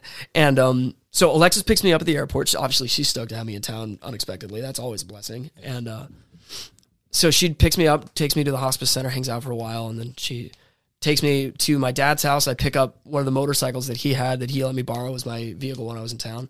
Because you're goddamn right, I'm going to ride a motorcycle. Hell yeah, Yeah. motherfucker. So I come roaring back around the corner um, on this fucking Honda Shadow Sabre that's got flames on it, like. brrr. So I come roaring back around the corner with a with a bag of fucking uh, steak and shake tucked in my leather jacket for the family. And, and so you know, grandma's grandma's there. She's not responsive. She's breathing very difficultly, but she is waiting. It's obvious that she's waiting for Irene. And so, and Irene. So Aunt Angie's there. My mom is the middle of three. Aunt Angie was there. Mom was obviously there. Um, Angie's husband, Mike, and my stepdad, they were both there. And uh, she, Gammy was very, very clearly just waiting for her eldest, uh, Aunt Irene, to arrive. And so I got there. I was the only member of my generation in the family to be present. I was the only one that was able to make it. My cousin Solomon uh, tried very concertedly. He got there the next day, and that was the best that he could do. And I, I, I, I wish for his sake that he'd been able to be here because this is one of one of the most beautiful moments of my entire life. And I'm not saying that because I don't miss my grandmother. I'm not saying that because watching somebody die is a pleasant event. It's it is not, but it is, however, uh, clarifying, or at least it was for me my mother's family. I'm not exactly a Christian in the traditional sense. I'm some weird amalgam of a lot of things. I'm not big into constructed religious formats. I think mostly they conceal from the truth. That said, every religious tradition has its mystics, and the mystics are usually where it's at. Like, I don't care if you're talking about Siddhartha Gautama, uh, Ram Dass, the guy I have the tattoo of, uh, the, ti- the tattoo from Be Here Now is a book he wrote. It, it, it's a huge part of what brought the varieties of Eastern philosophy and mysticism and spirituality to the West in the 60s. Uh, We'll get into him another time, maybe. We'll do another podcast where I come in and talk about Ram Dass. But, Absolutely. Um, so the mystics are usually where it's at, uh, and Christianity is not without its mystics. Meister Eckhart being probably my favorite, but definitely not the only one. And so I can identify to a certain extent with the Christian tradition. And my mother's family is very die in the wool, sort of Protestant broadly, uh, Baptist ish more specifically. They were raised in a kind of very cool ish version of Southern Baptist my grandfather, Paul Rogers Bobbitt Jr., um, an amazing man, an amazing person. Actually, my birth name is Paul. I'm named after him, and uh, I changed my name to Dean just because I like it better. It sounds, it fits me better. Paul never felt right. It always felt kind of foreign. But Side tangent, side question. shoot, Where do you get Dean from? couldn't tell you. Big Dean Martin fan? No, actually, not at all. Really, I, I'm not a big fan of him. You don't all. like Dino? I mean, I don't not hate him. I don't Go hate on. him. I don't hate him, but I'm not a, like a huge fan. Frank Sinatra I, I guy? could probably no, no, no. I can tell you actually what it was. Probably it was Jack Kerouac. Okay. uh, on the road, the character that um, Neal Cassady is renamed as is Dean Moriarty. Okay. And so I probably picked up the name there, even though Dean Moriarty is like a fucking philandering piece of shit, and I don't like that character. Uh, however, I do identify with his fast driving and rambling ways, and um, and I don't know. I I just like the name Dean. It just felt right, so I went with it. Respect it. Yeah, honestly, it was a very easy decision. And whatever. And Batten, your real last name? Yeah, Okay. yeah, yeah. Batten's my last name. All right. I'm sorry to go. No, no, you're fine. You're fine. So. Paul Rogers Bobbitt, he was a music uh, a music minister. He was he worked with the Southern Baptist Convention. Now, this was your grandmother's husband? yeah. Okay. So she is Gammy was an incredibly like well studied, well read woman, uh, a deep thinker in her own right, and a big fan of like Fanny Crosby and other um, hymn writers. And she was deeply fascinated by hymnology, which is the study of how you write and create hymns. Uh, Christian religious music for the like five people that don't know what that means. So she uh, was deeply fascinated by that. My grandfather had his whole career in the Southern Baptist Convention. He was a, he actually got like a lifetime achievement award while he was still alive for just you know how much he did, how much he committed himself to that ministry. And my mother is a music min- was a music minister. She she retired recently. She may pick it up again at another church, but I don't know where she's at about that right now. So for now, she's retired. Um, but she spent like a nice fat forty years as a music minister, and um, anyway, she my mom's whole family then is not only very steeped in Christianity, but also super musical. Probably where I get it from. I get the weird from my dad's side because they're all Buddhist and bikers, and my mom's side is um is all Christian musicians. So you know, put the two together and you get me, I guess. Sure. And um, so yeah, like her and her two sisters are amazing singers, and they sing three part harmony. Okay. So they're gathered around my grandmother's bedside, Oh singing, singing. Um, I believe, "Blessed Assurance." It's an old Fanny Crosby hymn, which my grandmother wrote a monologue, a one person stage performance about Fanny Crosby. They're singing "Blessed Assurance." Oh, and in three part harmony, just a cappella around the bedside, and it's fucking transcendent. It's amazing. I'm crying. I'm like, I'm the only other person in the room because the husbands can't handle it, and apparently I'm the only like man in the family that was able to handle death or something. Maybe I'm just dumb, but I'm sitting on the back wall of this room. My grandmother's in the middle of it, dying, and there are three her three daughters sitting around her, holding hands, resting hands on her, saying, We love you, mom, it's okay. And they're crying, but they're singing amazingly. They're singing Blessed Assurance, and, and we shall see him face to face. And it's, I cannot describe it in language, but it explains something to me that I will never lose. I will never fucking lose. It saved something uh, in me. It fixed something in me. And I I don't know what. I don't really care. But it, it did something. And that is why I say it's one of the most beautiful moments of my life because because it really was. She passed. Um, after everyone else had left the room, I laid my hand on her shoulder and I kissed her on the forehead and I said thank you. And I left.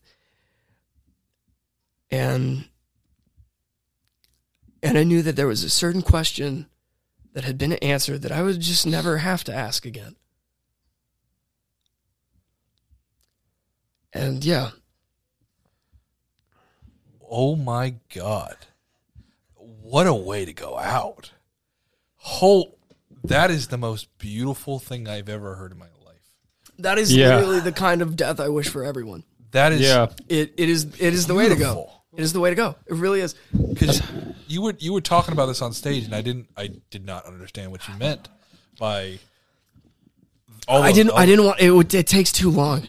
I got Yeah. you got it out though and that shit is oh my god we're all teary eyed in the fucking Yeah. room right now Rob Yeah. is crying up a storm over here Sorry, dude. I didn't mean to No, it's good. I'm I like hope this didn't every- throw off the vibe, but that that that is that is incredible your grandmother sounds like a wonderful woman She was. your your your your, your mother and your aunts that's Yeah, my I, my mother is is probably my favorite person. Uh, if if she isn't, let's get her on the fucking there. podcast Oh please God, Don't talk to me right now. I don't know. I don't Um, doesn't doesn't the like intro thing to this say motherfucker in it? You're probably gonna have a hard Well- sell there, but we It's could- I'll- with the we'll YouTube censor- version. It censors. I'll censor everything. I won't say a curse word Yeah. around your mother. I respect her God. too much. She will probably. I'll tell her about that. That should she'd probably be very flattered. I'll I'll run it past her All right. Well, well if you would like that. That would be an interesting guess. That's way left field. Let's let's talk. a we'll talk 40 year business later. career Baptist music minister. That sounds so awesome. That's bro. I'm gonna have to. you have an MF Doom mask. Stop it. That's our well. MF Doom. MF Doom is like the spirit of the show. Yeah, no, I, I listened to the episode where we talked Okay, about that. alright. Yeah, I also love the Gorillaz Demon Days. That yeah. I did my research Nice. too, bitch. Welcome to the fucking Thunderdome. We're just talking about no profanity. I did my research too. bitch. No, oh, no. Mom's not here yet. Do you know how many times I've said fucker over the That's course of this? That's a yeah, lot. Our moms don't like this show. I quit counting. And mom, I really am sorry. Like, I, I'm sorry about the profanity. It's just kind of, I don't know. I think everybody, tongue everybody creatively is is afraid to do like of mom. mom specifically hearing you curse or saying unchristian things and Yeah. you know what I'm saying. And She- sometimes you just gotta say fuck it, mom. I'm Well, sorry. she, uh, my my mother has given me an incredible amount of leeway and understanding over the last few years. Like, I I went from being a very resentful asshole to like, she and I have a really amazing relationship now. Yeah. She gets where I'm coming from. We actually have deep, like, kind of theological, mystical, philosophical conversations pretty frequently, and it's always edifying. Like, it's always good to bounce those off mom because she's she may come from a different sort of linguistic spin, which is really what religions are. It's just a linguistic packaging to wrap these religious ideas in. And she comes from a different tradition, but than I do because you know I'm all like Hindu and mushrooms and Buddha and a little bit of Jesus, a lot of lot of Jesus, but not like the normal Christian Jesus. And so it's cool to bounce things off of her because it's such a different platform. I feel like that's going to be how like my son and my wife are going to be. It's like really good conversations. yeah, Right on. he's gonna have real terrible conversations with his dad though. Just terrible. No, So, I- Dad, about the podcast you did, what the fuck? yeah, come. I've been listening to this shit. Who the fuck? Rest in peace, Nelson. Oh my god! Oh my god! oh my god. So.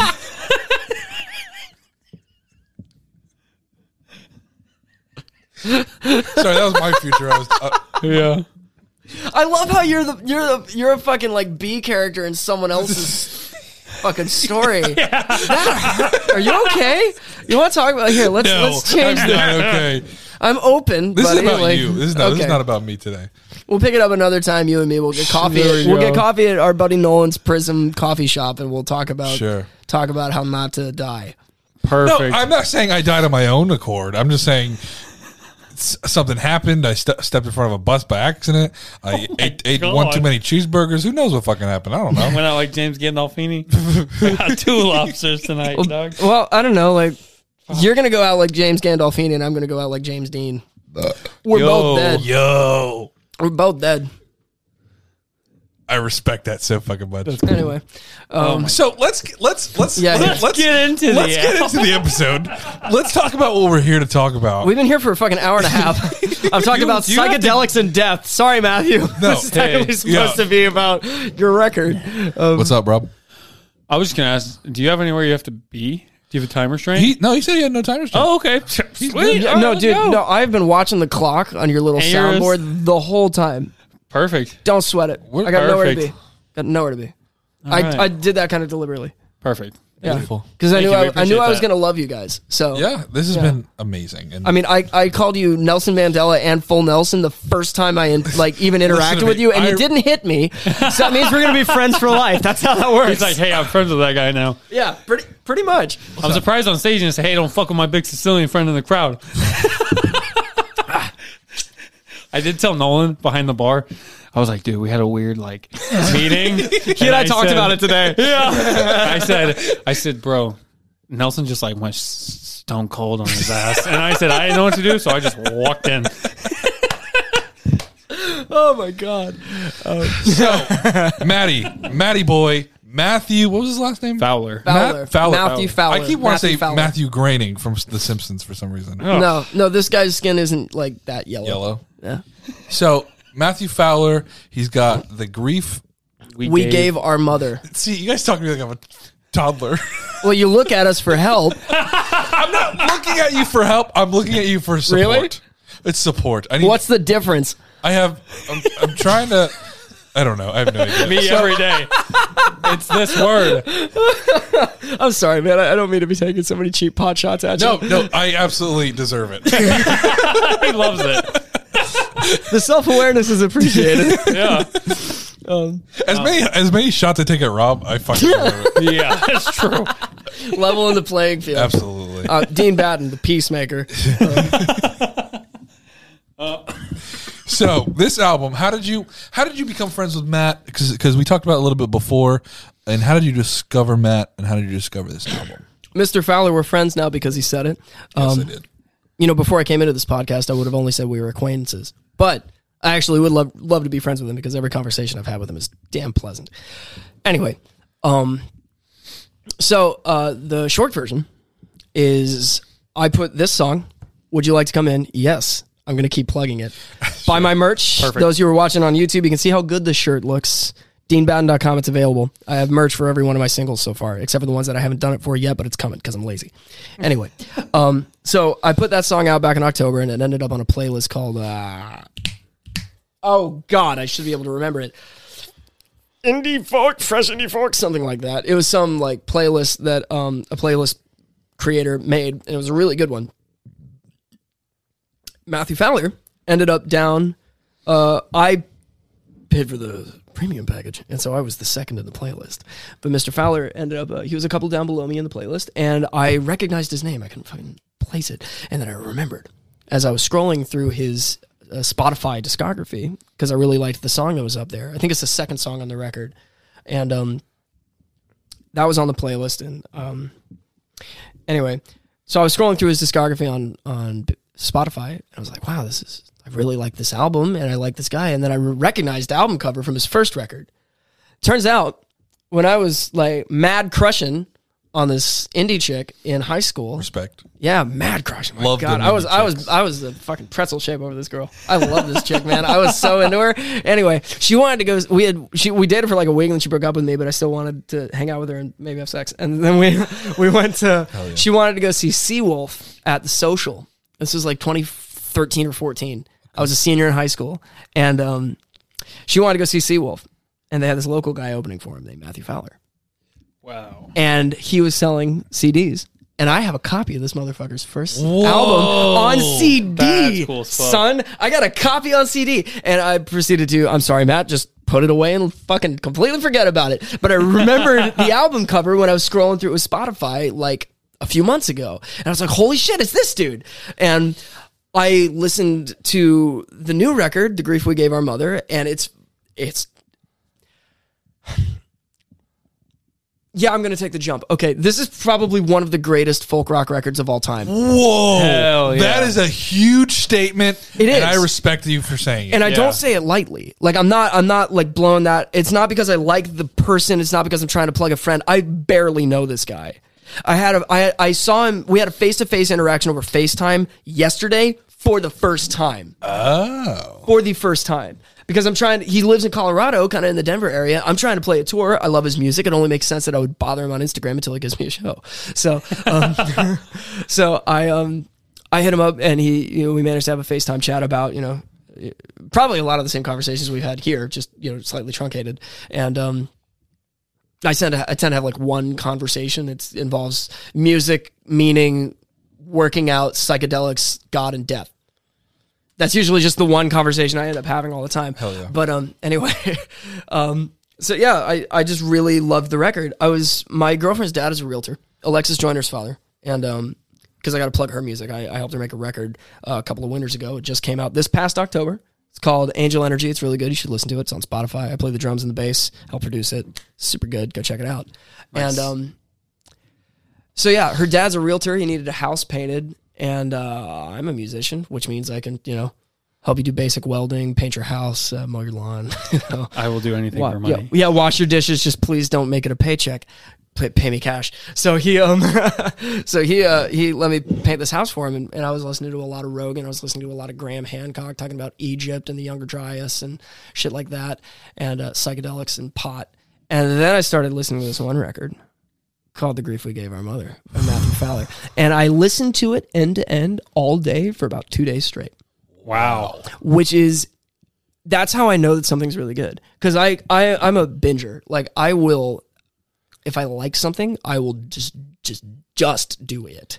And so um, it's why it's why I'm never going to do cocaine because I know I would love of it. I just know I would love it. Way too awesome. Yeah. no, it would be way too good. I would never recover from how good it is. So anyway, um, this album just it, oh my god, it just hit it. Fuck yeah, it's just really good. So I started listening. He's done a couple of interviews. They're available on YouTube to listen to, and they're pretty cool. Turns out the production of this record is unique.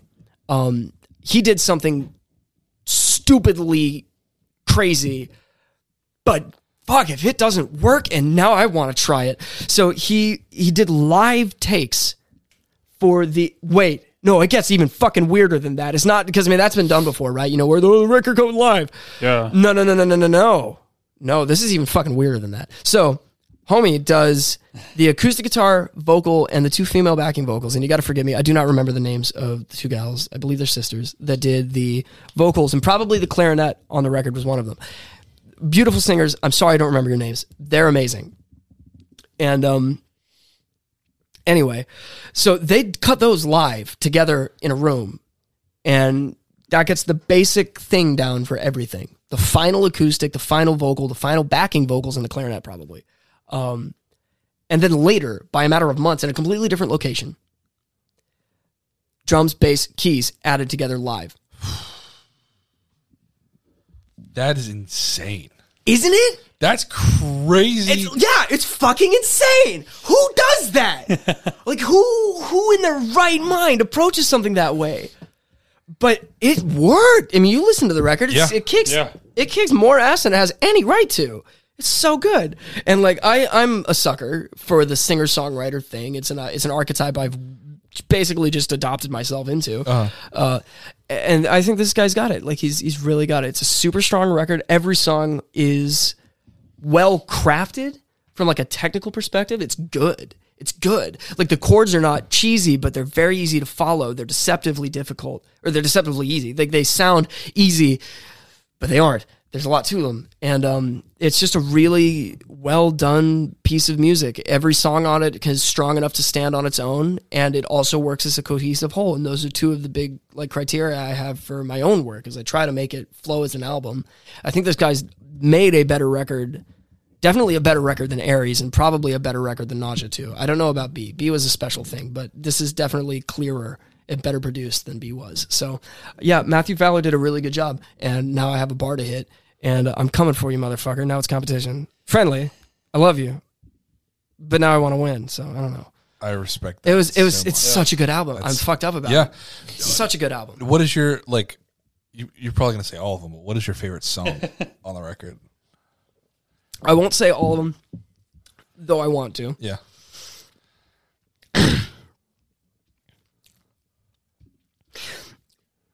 There's two that I actually as a as a as a guy who's listened to a lot of Pink Floyd and bands like that, I uh, I have a thing for like song cycles. And this record isn't a full perfect song cycle, meaning like everything flows as a single piece. It's not quite like that, but God, it works like that. The first two tracks, Marianne and oh god damn it, what is the name of the fucking track? Been a lover. Thank you. You got it. That's what I'm saying. Did you figure out what those sisters' names were?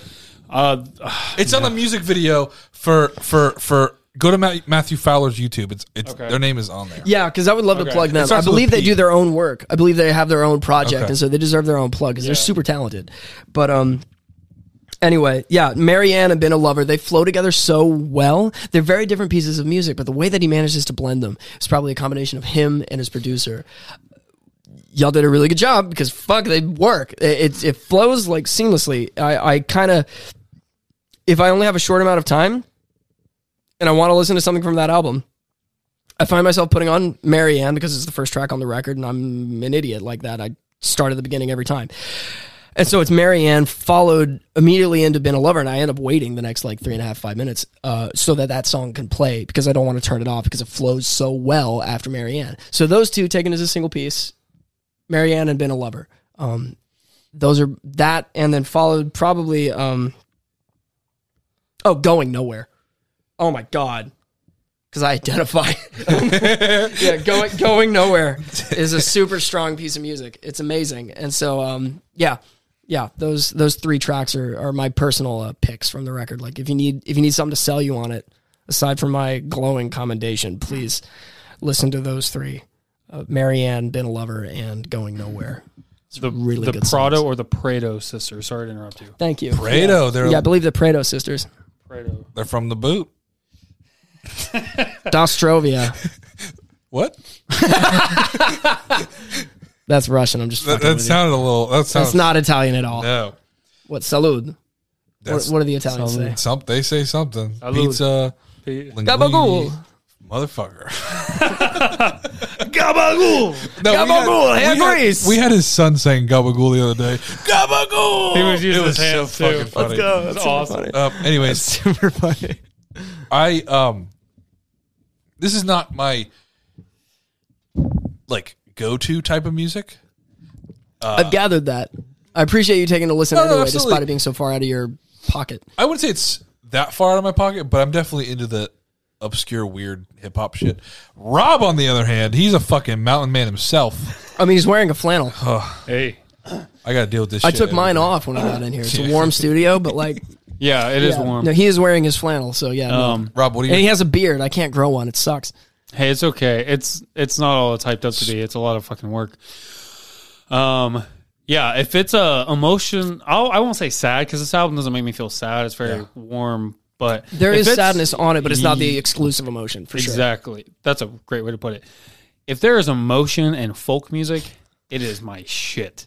Um, so my is leaving home, looking back. Oh, my favorite. I listened to it a couple times. I listened to it in the shower today, and I was like, just holy shit! It makes so emotional folk music makes my writer's brain go, and I have ideas for You're things. just sad and naked in the morning. sad naked. Actually, it was like three in the afternoon.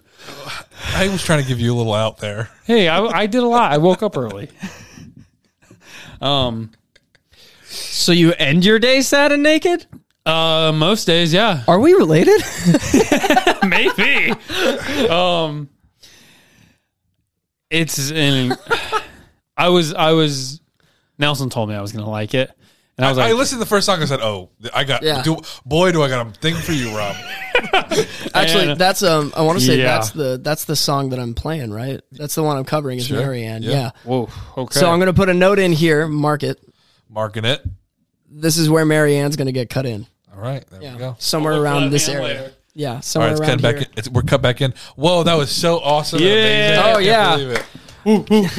Man, my voice was perfectly on pitch and everything. It was it was quite the experience. Nary a flaw in that guitar playing. Jesus Christ. oh my god. So- Um, Damn it, it's so fucking corny. anyway. but I I really do appreciate you picking this album rather than like a classic album or something like that. Just just to get Matt's name out there. Yeah. and and and you know something that you connect to. Yeah. You know what I'm saying?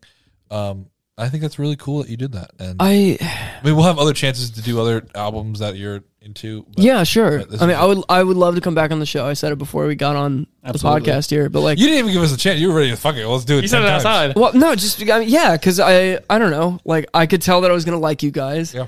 and this is something that I want to do more, Hell and yeah. so yeah, like I would love to come back down. again, and uh, and obviously there's a lot of really good music out there that I would love to plug. Like I noticed that Nolan half-assed his way through the fucking podcast when it came to the promotion. only only when it. only when it came to the promotion, yeah. And so like I'll probably come on here another time and plug Neowise because it's a strong fucking record that deserves Bro, some it's- airplay. It is very good. is it weird if I, shot plug that one of my video. own one time? no, You do what? Is it weird if I come on and plug one of my own records sometime? no, No, that's we usually we have To be continued. yes. yes. I'll, to I'll be wait continued. to say which one it is until that Yes. episode. Okay. Yeah. No, but we had to walk fucking shout out to Nolan one time. We had to walk him through the promotions. Love Nolan. Yeah. Love him dude, to Nolan's- death. He's, he's, it's funny. He and I met when we were in high school. He's two years older than I am. So I got in as a freshman and he was a junior. And um, it's super funny. Like we didn't know each other super well, but like we both drummed for the jazz band. Um, I was a percussionist in the marching band. I did a lot of pit work, so mallet instruments, things like that. I played the drum set on the field, things like that. I wasn't a good drummer. I was an okay drummer. I wasn't a great drummer. I was an okay drummer. And he was a probably less technically well versed than I was because he didn't he wasn't in the marching band, he wasn't in the orchestra, he didn't do anything like that. He just drummed in the jazz band. I was pissed because when I got into high school, the band director told me that I had to be in the marching band if I wanted to drum in the jazz band, which is all I wanted to do. And so I had to join the marching band. It was great because Cliff Benoit is, Benoit is one of the greatest like percussion instructors in my opinion. And, and between him and the band director Dennis Scatia, they influenced the way that I approach music, think about music, and lead bands now which as a solo artist is a skill I really needed to have. I didn't even know it at the time, but they helped me out a whole lot. And so Nolan and I were in the jazz band together. We kind of knew each other, but I mostly just thought of him as the guy that dressed a lot like John Lennon or uh, Aaron. what's his face? What's the movie? Uh, Nowhere Boy. That movie. I Got you. Yeah. Can you? Did you Jamie, pull this up.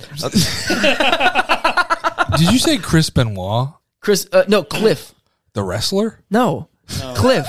Cliff, not Sorry, Chris. this is a stupid bit I've been doing recently. No, no, it's fine. yeah, it's just Actually, I think I heard you do something like that in one of the episodes I listened to today. okay. Uh, Aaron, yes, Aaron Taylor Johnson Thank you. plays John um, Lennon. John Lennon in Nowhere in Boy. Nowhere Boy. And so I thought he kind of dressed like John Lennon from Nowhere Boy, especially in high school. He had like this corduroy blazer that he wore all the fucking time with He has a pins whole on. it. corduroy suit he wants to wear for our next music video we shoot. I fucking am so excited. You shoot music videos? yes, let's talk after. Okay. Beat me to it. But um yeah, so anyway, um I just l- looked up to him. I thought he was a really just like cool dude. Uh, he was like the hipster icon and I wanted to be that. So anyway, um we weren't super close, but then like later, you know, actually kind of since I moved back from Los Angeles, I really connected with him again and we become very good friends and I I love Nolan Urquhart pretty deeply. I, Yeah. I went over to Prism today just to hang out, and you know, he made me made me a coffee, and I told him he could do it with music, uh, and uh, and just kind of reminisced and planned some stuff. The next songwriter showcase is going to be February 11, and we're already booked. Actually, I think Corey Kilgannon is confirmed. March 11th. It's going to be the Fuck. third Songs Through Prism showcase, and yeah, I feel like I grew an inch. It's a cool moment. I got a rant. I fucking love. I don't think Corey will not remember who I am. I worked at Copperline. He had a cancellation in St. Augustine when I worked there. I was a fucking barista, and he showed up. I bought his fucking vinyl. Nelson has it in his possession, borrowing it. It's under my bed right now. And uh, I Well, just, Nelson lives in your house, so you kind of still have it. Well, yeah, but I gave it to him when he didn't live It here. came back somehow. And Sure. one of my old like coworkers and friends, Jacob Cummings, knows him too. Oh, you know, you know him. I feel yes, like I, feel like want to get him on too. But holy shit, I watched him perform live, and I still have footage that I just don't even know what to do with. I should just give it to him. But I have footage from You his should. show at that. At he'll be there March 11th. Yeah. I, now I may be I may be overselling this, but I uh, he may fine. back out, but he is confirmed Of- as of this moment. Corey Kilgannon is going to come and play. Um, so I'm stoked. I would love to share a stage with him because I think it's going to be incredibly fun. Yes. And um, yeah, I've been scared to reach out to him for the podcast. Well, Why? Let's just bum rush him. Bring the bring the podcast equipment with us. Say, hey man, like it or not, you're on a podcast. Yeah. Hey, Kyle. buy sorry. a day pass for the Foundry and you're set. Yeah. It's yep. 18 bucks. It's very affordable. Go to the I Foundry. yeah. Yeah. well, let's plug for At- Nolan. Yeah, at Foundry Daytona on Instagram. Go hit them up. It's actually a pretty cool co-working space for anybody here in Eastern Volusia County. Why am I the salesman? Kyle will appreciate it. It's all good. I hope so. I love him. He, Yeah. He's letting us do the showcases for free. Kyle is the coolest fucking dude I've met in a Holy long time. I know. He's a cool dude. He just really loves music. He changed my life. He's in the process of changing mine with the showcases. Yeah. So He is yet to change my life, but I expect it to happen soon. you met me. He's already done it. Yeah, Ooh. but he did it inadvertently. Inadvertently. Shut the that's fuck fair. up. I say words how I say them, and people know what I mean. Inadvertently. Anyways, uh, Onomatopoeia. so the tip of the teeth, the tongue of the lips. The tip of the teeth, the tongue of the lips. anyways, um, do you have any more questions for for? No, just sorry, Matthew Fowler. We didn't really discuss your album too Well, much. At the end here, we did. I, I Yes. truly love this record. I, and I'm not kidding. I'm not hyperbolizing. Um, again, I barely know him as of the recording of this podcast. I hope to become better friends with him soon because I, Yes. I really enjoyed every moment I've talked to him. But this record The Grief We Gave Our Mother is a strong, strong album. And it actually does, as per the aegis of the show, make me want to make music. I want to try that method. I want to try that, like, record it in two different live sessions thing. I, it actually, I think I could do that because I'm a multi instrumentalist. And on a lot of the recorded work that you can hear on Spotify and all other streaming platforms, search for Dean Batten, um, you can you can hear me playing multiple instruments. Um, I've got a couple of pieces I'm working on where I play literally everything. On a lot of them, I play everything except for the bass because I love my friend Chris and he's pretty good at bass. Nice. And like, but no, I like drum and do all of the guitars and all of the acoustic guitars and all of the vocals and mandolins and things like that. And I've got a bunch of music coming out that's got a lot of instruments on it, and I play all of them. Nice. And it, I play a lot of instruments, so I don't really need like a backing band in the studio. But if I could do something where I do like vocal and guitar and maybe some other players with me, we track it live. And then I come in and do a separate session where like Chris is doing the bass and I'm doing the drums at the same time. And we also maybe have like a keys player because I think that's how they did it for the Matthew Fowler record. Was those three were cut live at a separate time? That would be amazing because you get to keep the chemistry mm-hmm. and you still can like stop and think about it. And that's an interesting thing. That's rare. I don't know of any other record that's been made that way. And and I listen to a lot of music, so I don't know.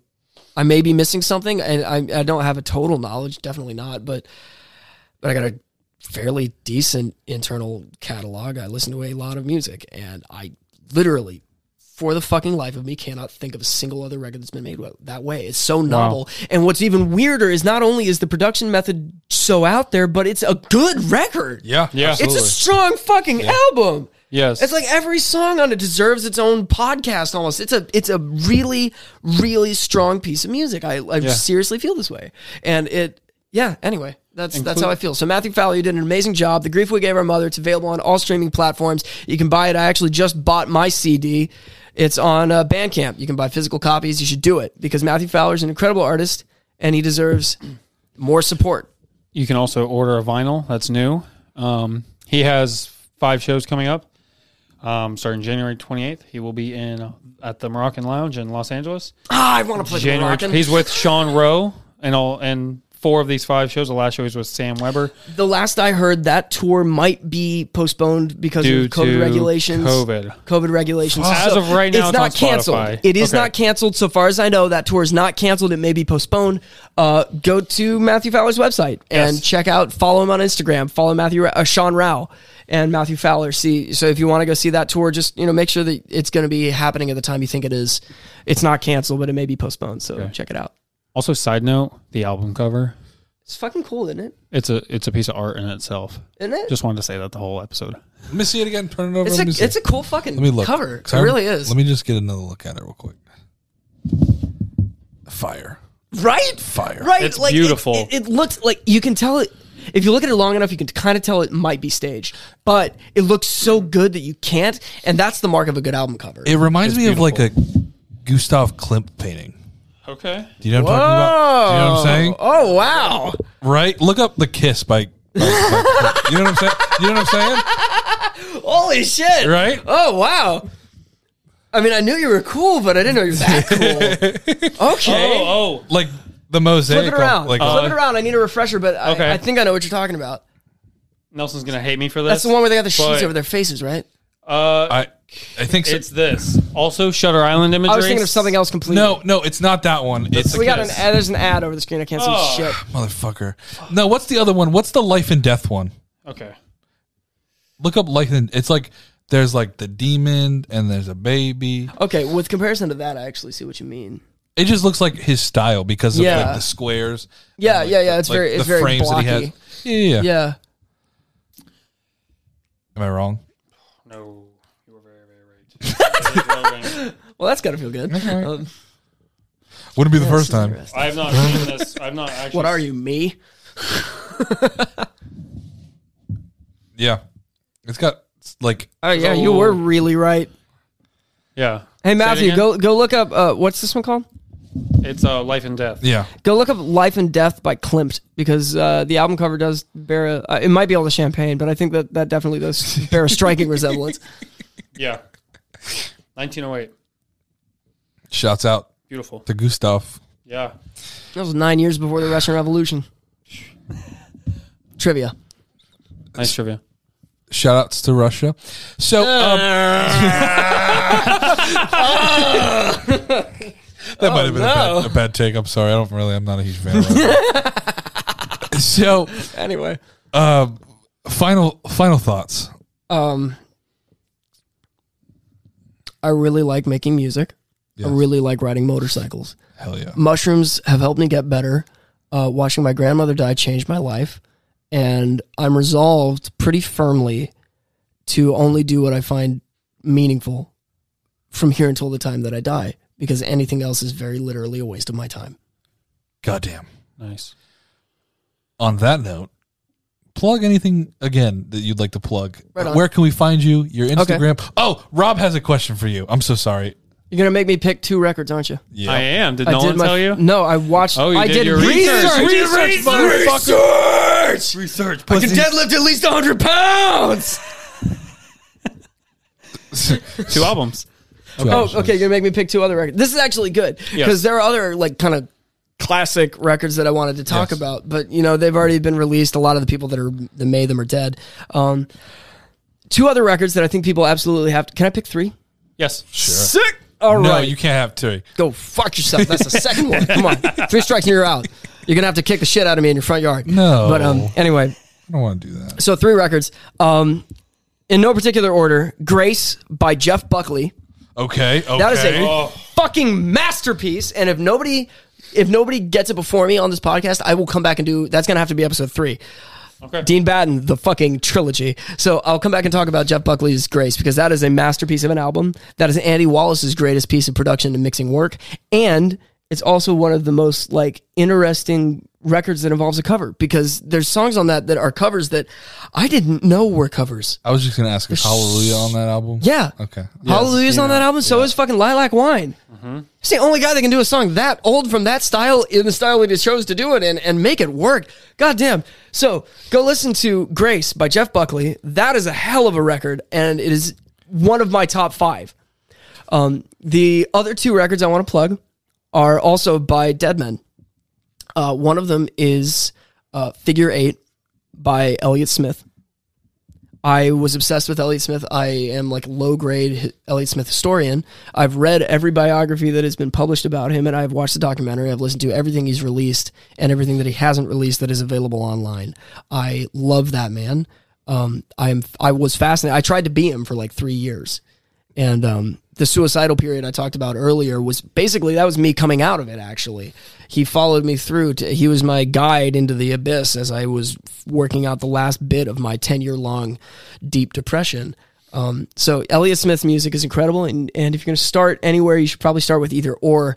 But the one I've been listening to the most over the last few years is um, since I came out of my Elliott Smith phase is probably Figure Eight. It's the last album he released while he was alive. It's very strong, and I think it's a pretty interesting and pretty fully realized piece of work. It's also probably his most high fidelity piece.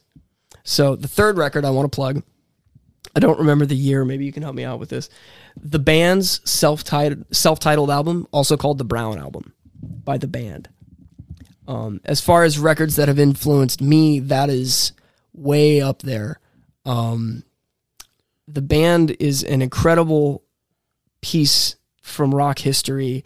They were Bob Dylan's backing band when he went electric and did the world tour. They're not the ones that played on like the first couple of records. They're not they're not the studio band, but they played live with him throughout the U, the UK tour. You know where he said Judas? That was the band backing him. Or somebody called him Judas and he said, "I don't believe you." That was the band that was backing him live, minus the drummer Levon Helm. That was somebody else, Mickey something. And um anyway, their second album is the self-titled album, colloquially referred to as the Brown album, is a damn fine piece of music. I don't give a fuck what anybody says about songs like uh, Jemima Surrender or The Night They Drove Old Dixie Down because they are solid pieces of music and if taken in the correct context, don't have any weird things. They're really good. And the rest of the record is without fault. It's a damn fine piece of music. So, highly recommended.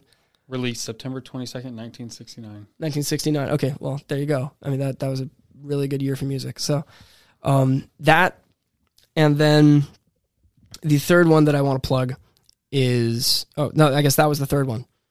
Go listen to? Sloppy Fuck Seconds by yeah. four? Go listen to Sloppy Seconds by Dr. Hook and the Medicine Show because that album actually did change my life, and um, it. I'm not kidding. Despite the title and some of the songs, uh, I love every piece of music on that. Listen to the deluxe edition that has "Looking for Pussy" at the end. It's a good fucking song, and um, yeah, no, that is a really good record. Shel Silverstein mo- wrote wrote most of the songs on it. Yeah, no, he wrote "Boy Named Sue," the Johnny Cash hit. He Boy wrote that Sue. song. I that's Yep. that's the guy. My missing piece. yeah, The Giving uh, Tree. Giving tree. Yep. Fucking where the sidewalk ends. Oh Yep. yeah. He also Light wrote he also wrote an adult poetry book that has cartoons that are extremely vulgar called Different Dances. Rob, write that down. If you ever want to see a drawing of a dick that's so long it coils around the man's leg. I just Different. Dances by Shel Silverstein. he was a wild man. Um, anyway, it. anyway, so Shel Silverstein wrote a lot of the songs on Sloppy Seconds. It's a really, really, really, really, let me say it again, really fucking good record. I love that shit. Sloppy Seconds, Dr. Hook and the Medicine Show. It's before they went disco, so they actually still had some balls. And it was a really good album. so those are those are my three, actually four picks of the other records to listen to. So go listen to The Grief We Gave Our Mother. Go listen to Grace by Jeff Buckley. Go listen to Figure Eight and Either Or by Elliott Smith. And go listen to Doctor uh, the Brown album by the band. And when you're done with all of those, go and listen to Sloppy Seconds by Dr. Hook and the Medicine Show. And tell me it doesn't help you write better music. Hell yeah. mic drop. Before you drop that mic, plug what you need to plug. How are we gonna find you on the internet? Where are we gonna go? Okay. Um, you can find me at deanbatten.com. That's probably got links to everything you're going to need streaming platforms, places you can buy merch. It's got links and uh, actually, I think, active play feeds from my Bandcamp. Uh, it's also got, you know, updates for tour dates, show dates, things like that, upcoming releases. Uh, it's going to have uh, little bits about this podcast I'll probably put up there. Um, So, any anything that I'm doing, uh, I'm a little bit behind on it recently, but usually I'm pretty good about it. deanbatten.com. It's gonna have everything you need. Uh, you can find me on Instagram at Dean Batten Bro Official. So Dean Batten BR Official. Uh, it's the same thing on Facebook. Um, I don't really use the Twitter, so don't worry about it. I think I'm Dean Batten one or Dean Batten 01 on TikTok. Um, I'm sure if you find me, I don't post very frequently on there either. Uh, but occasionally you'll see me doing something very self-deprecating on TikTok. and um, and I'm I'm currently booking a tour. I don't have a whole lot of dates booked for it because it's going to be in like late April through May uh, with my beautiful and incredibly talented Alexis Joyner, who also deserves to be on this podcast. Absolutely. got Um, it. It's gonna happen. Yeah, we're going to be doing that together here this spring. Um, so yeah, find me on Instagram. Come and join the party. Listen to Alexis's record Angel Energy because I did help to make that a little bit, and she wrote all the songs and she mixed it and she sings on it. And she's an incredible vocalist and a, an amazing songwriter. So if you want to hear something that's really really good, go listen to Angel Energy. And um, yeah, I, I managed to plug six albums, Perfect. seven if I include either or. I respect it. This has been Gastro Traveling. I am Nelly Nutbuster, Nelson Conroy. You have anything else to say? I love you, and it's worth it to stay alive. Who are you over there? Little Robbie Vince. Find me wherever. See you next week. Bye. This is called Would You Like to Come In?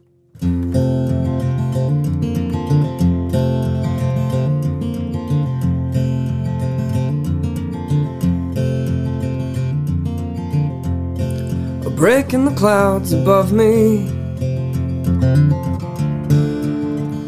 light pouring in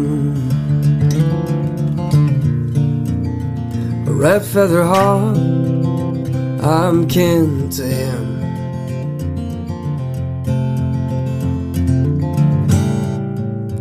You open the door. Ah, you again. Say, so good to see you. Would you like to come in?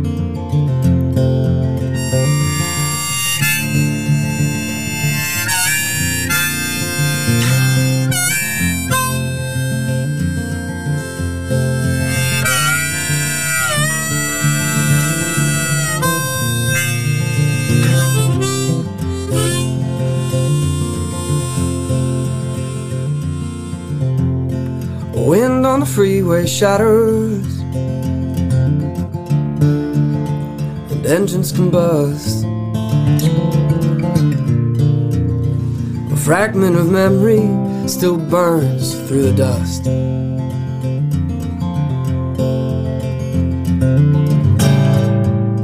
I saw their car through all that orange.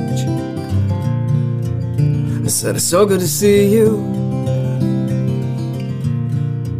Would you like to come in?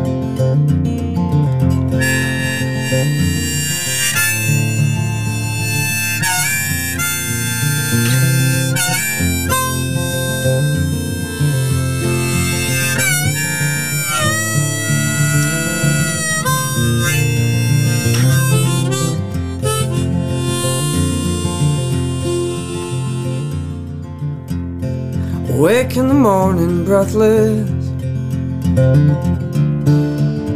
My throat all closed off.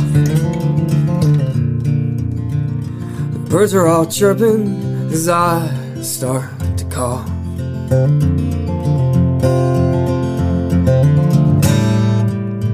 Your eyes squint tight, then open wide morning light. By your side. Lift the sheet and crack that grin. Say so good to see you. Would you like to come in?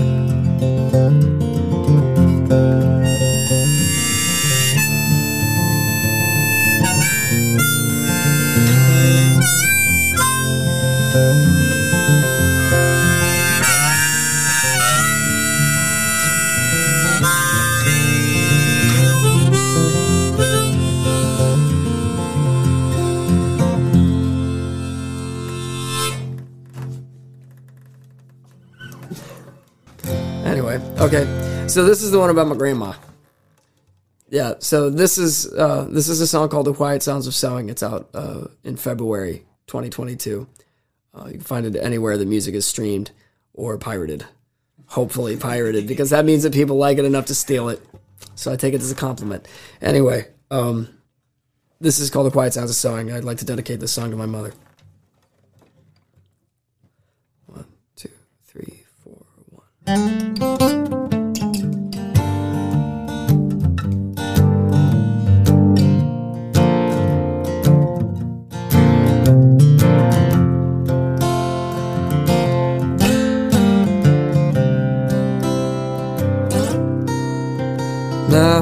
Grandma's gone to better things and I think I am afraid of things that I haven't been believing. I can hear your wisdom now more like the quiet sounds of sewing. Let it stitch me back together like a song.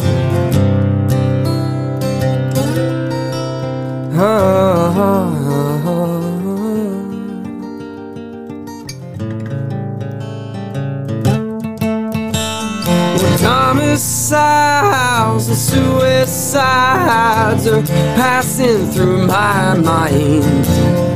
I got a couple letters to send my love and a ladder to climb.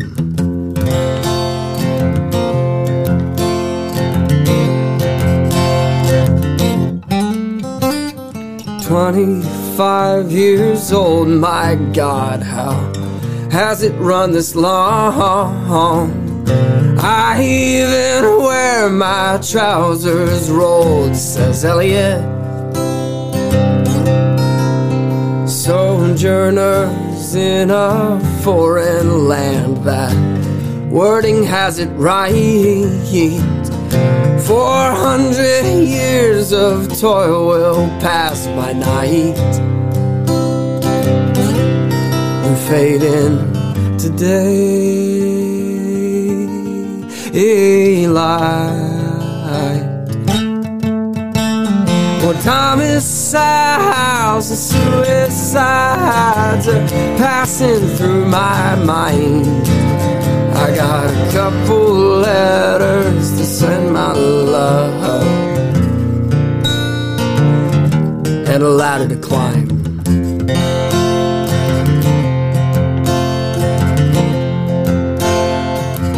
Pick it, it won't ever heal.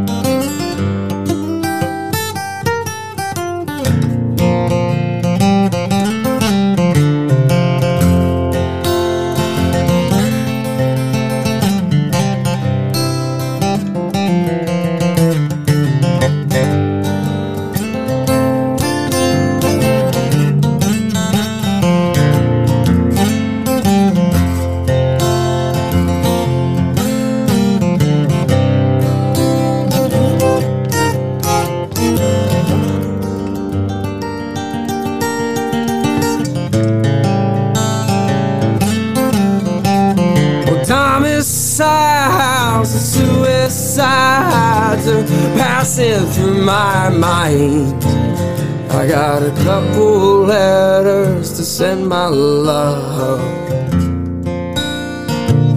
and a ladder to climb.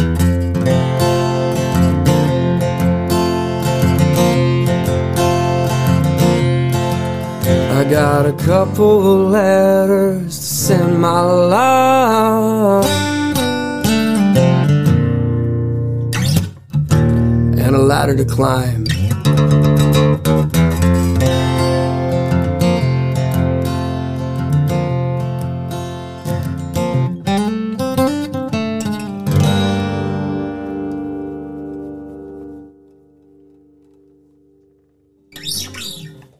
The next song is Marianne. It's the first song on the album The Grief We Gave Our Mother by Matthew Fowler. And his recorded version is considerably better than whatever I'm about to do here. So go and listen to it. And um, this is how that song goes when I fuck it up.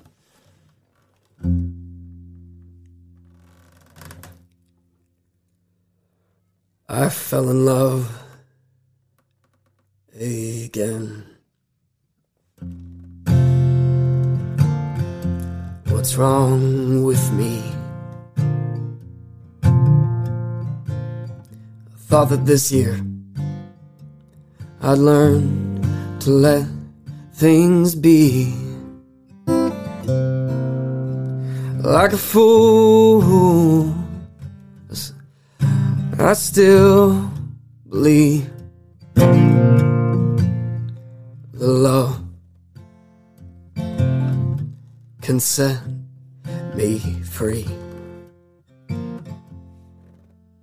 So come on, jump in.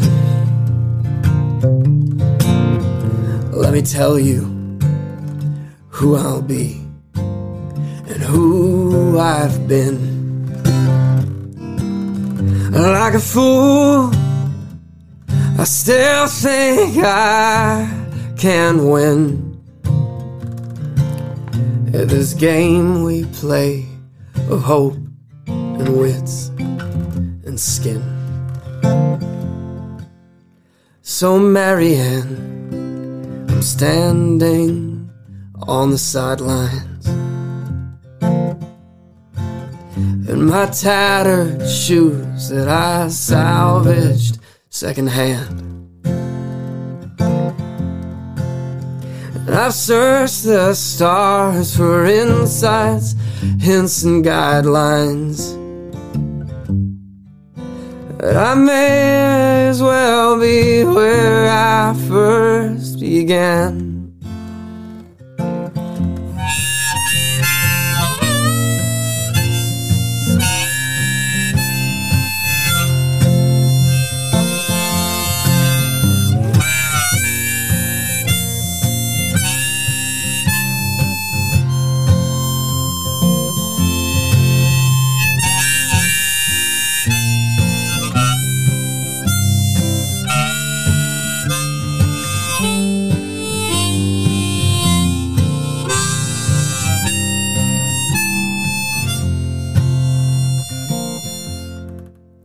I trade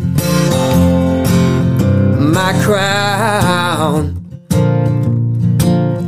just to see if I could make this life feel good somehow.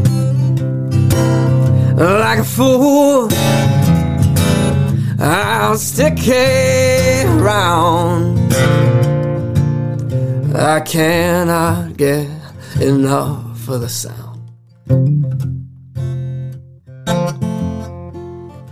So, Marianne, I'm crawling from the corner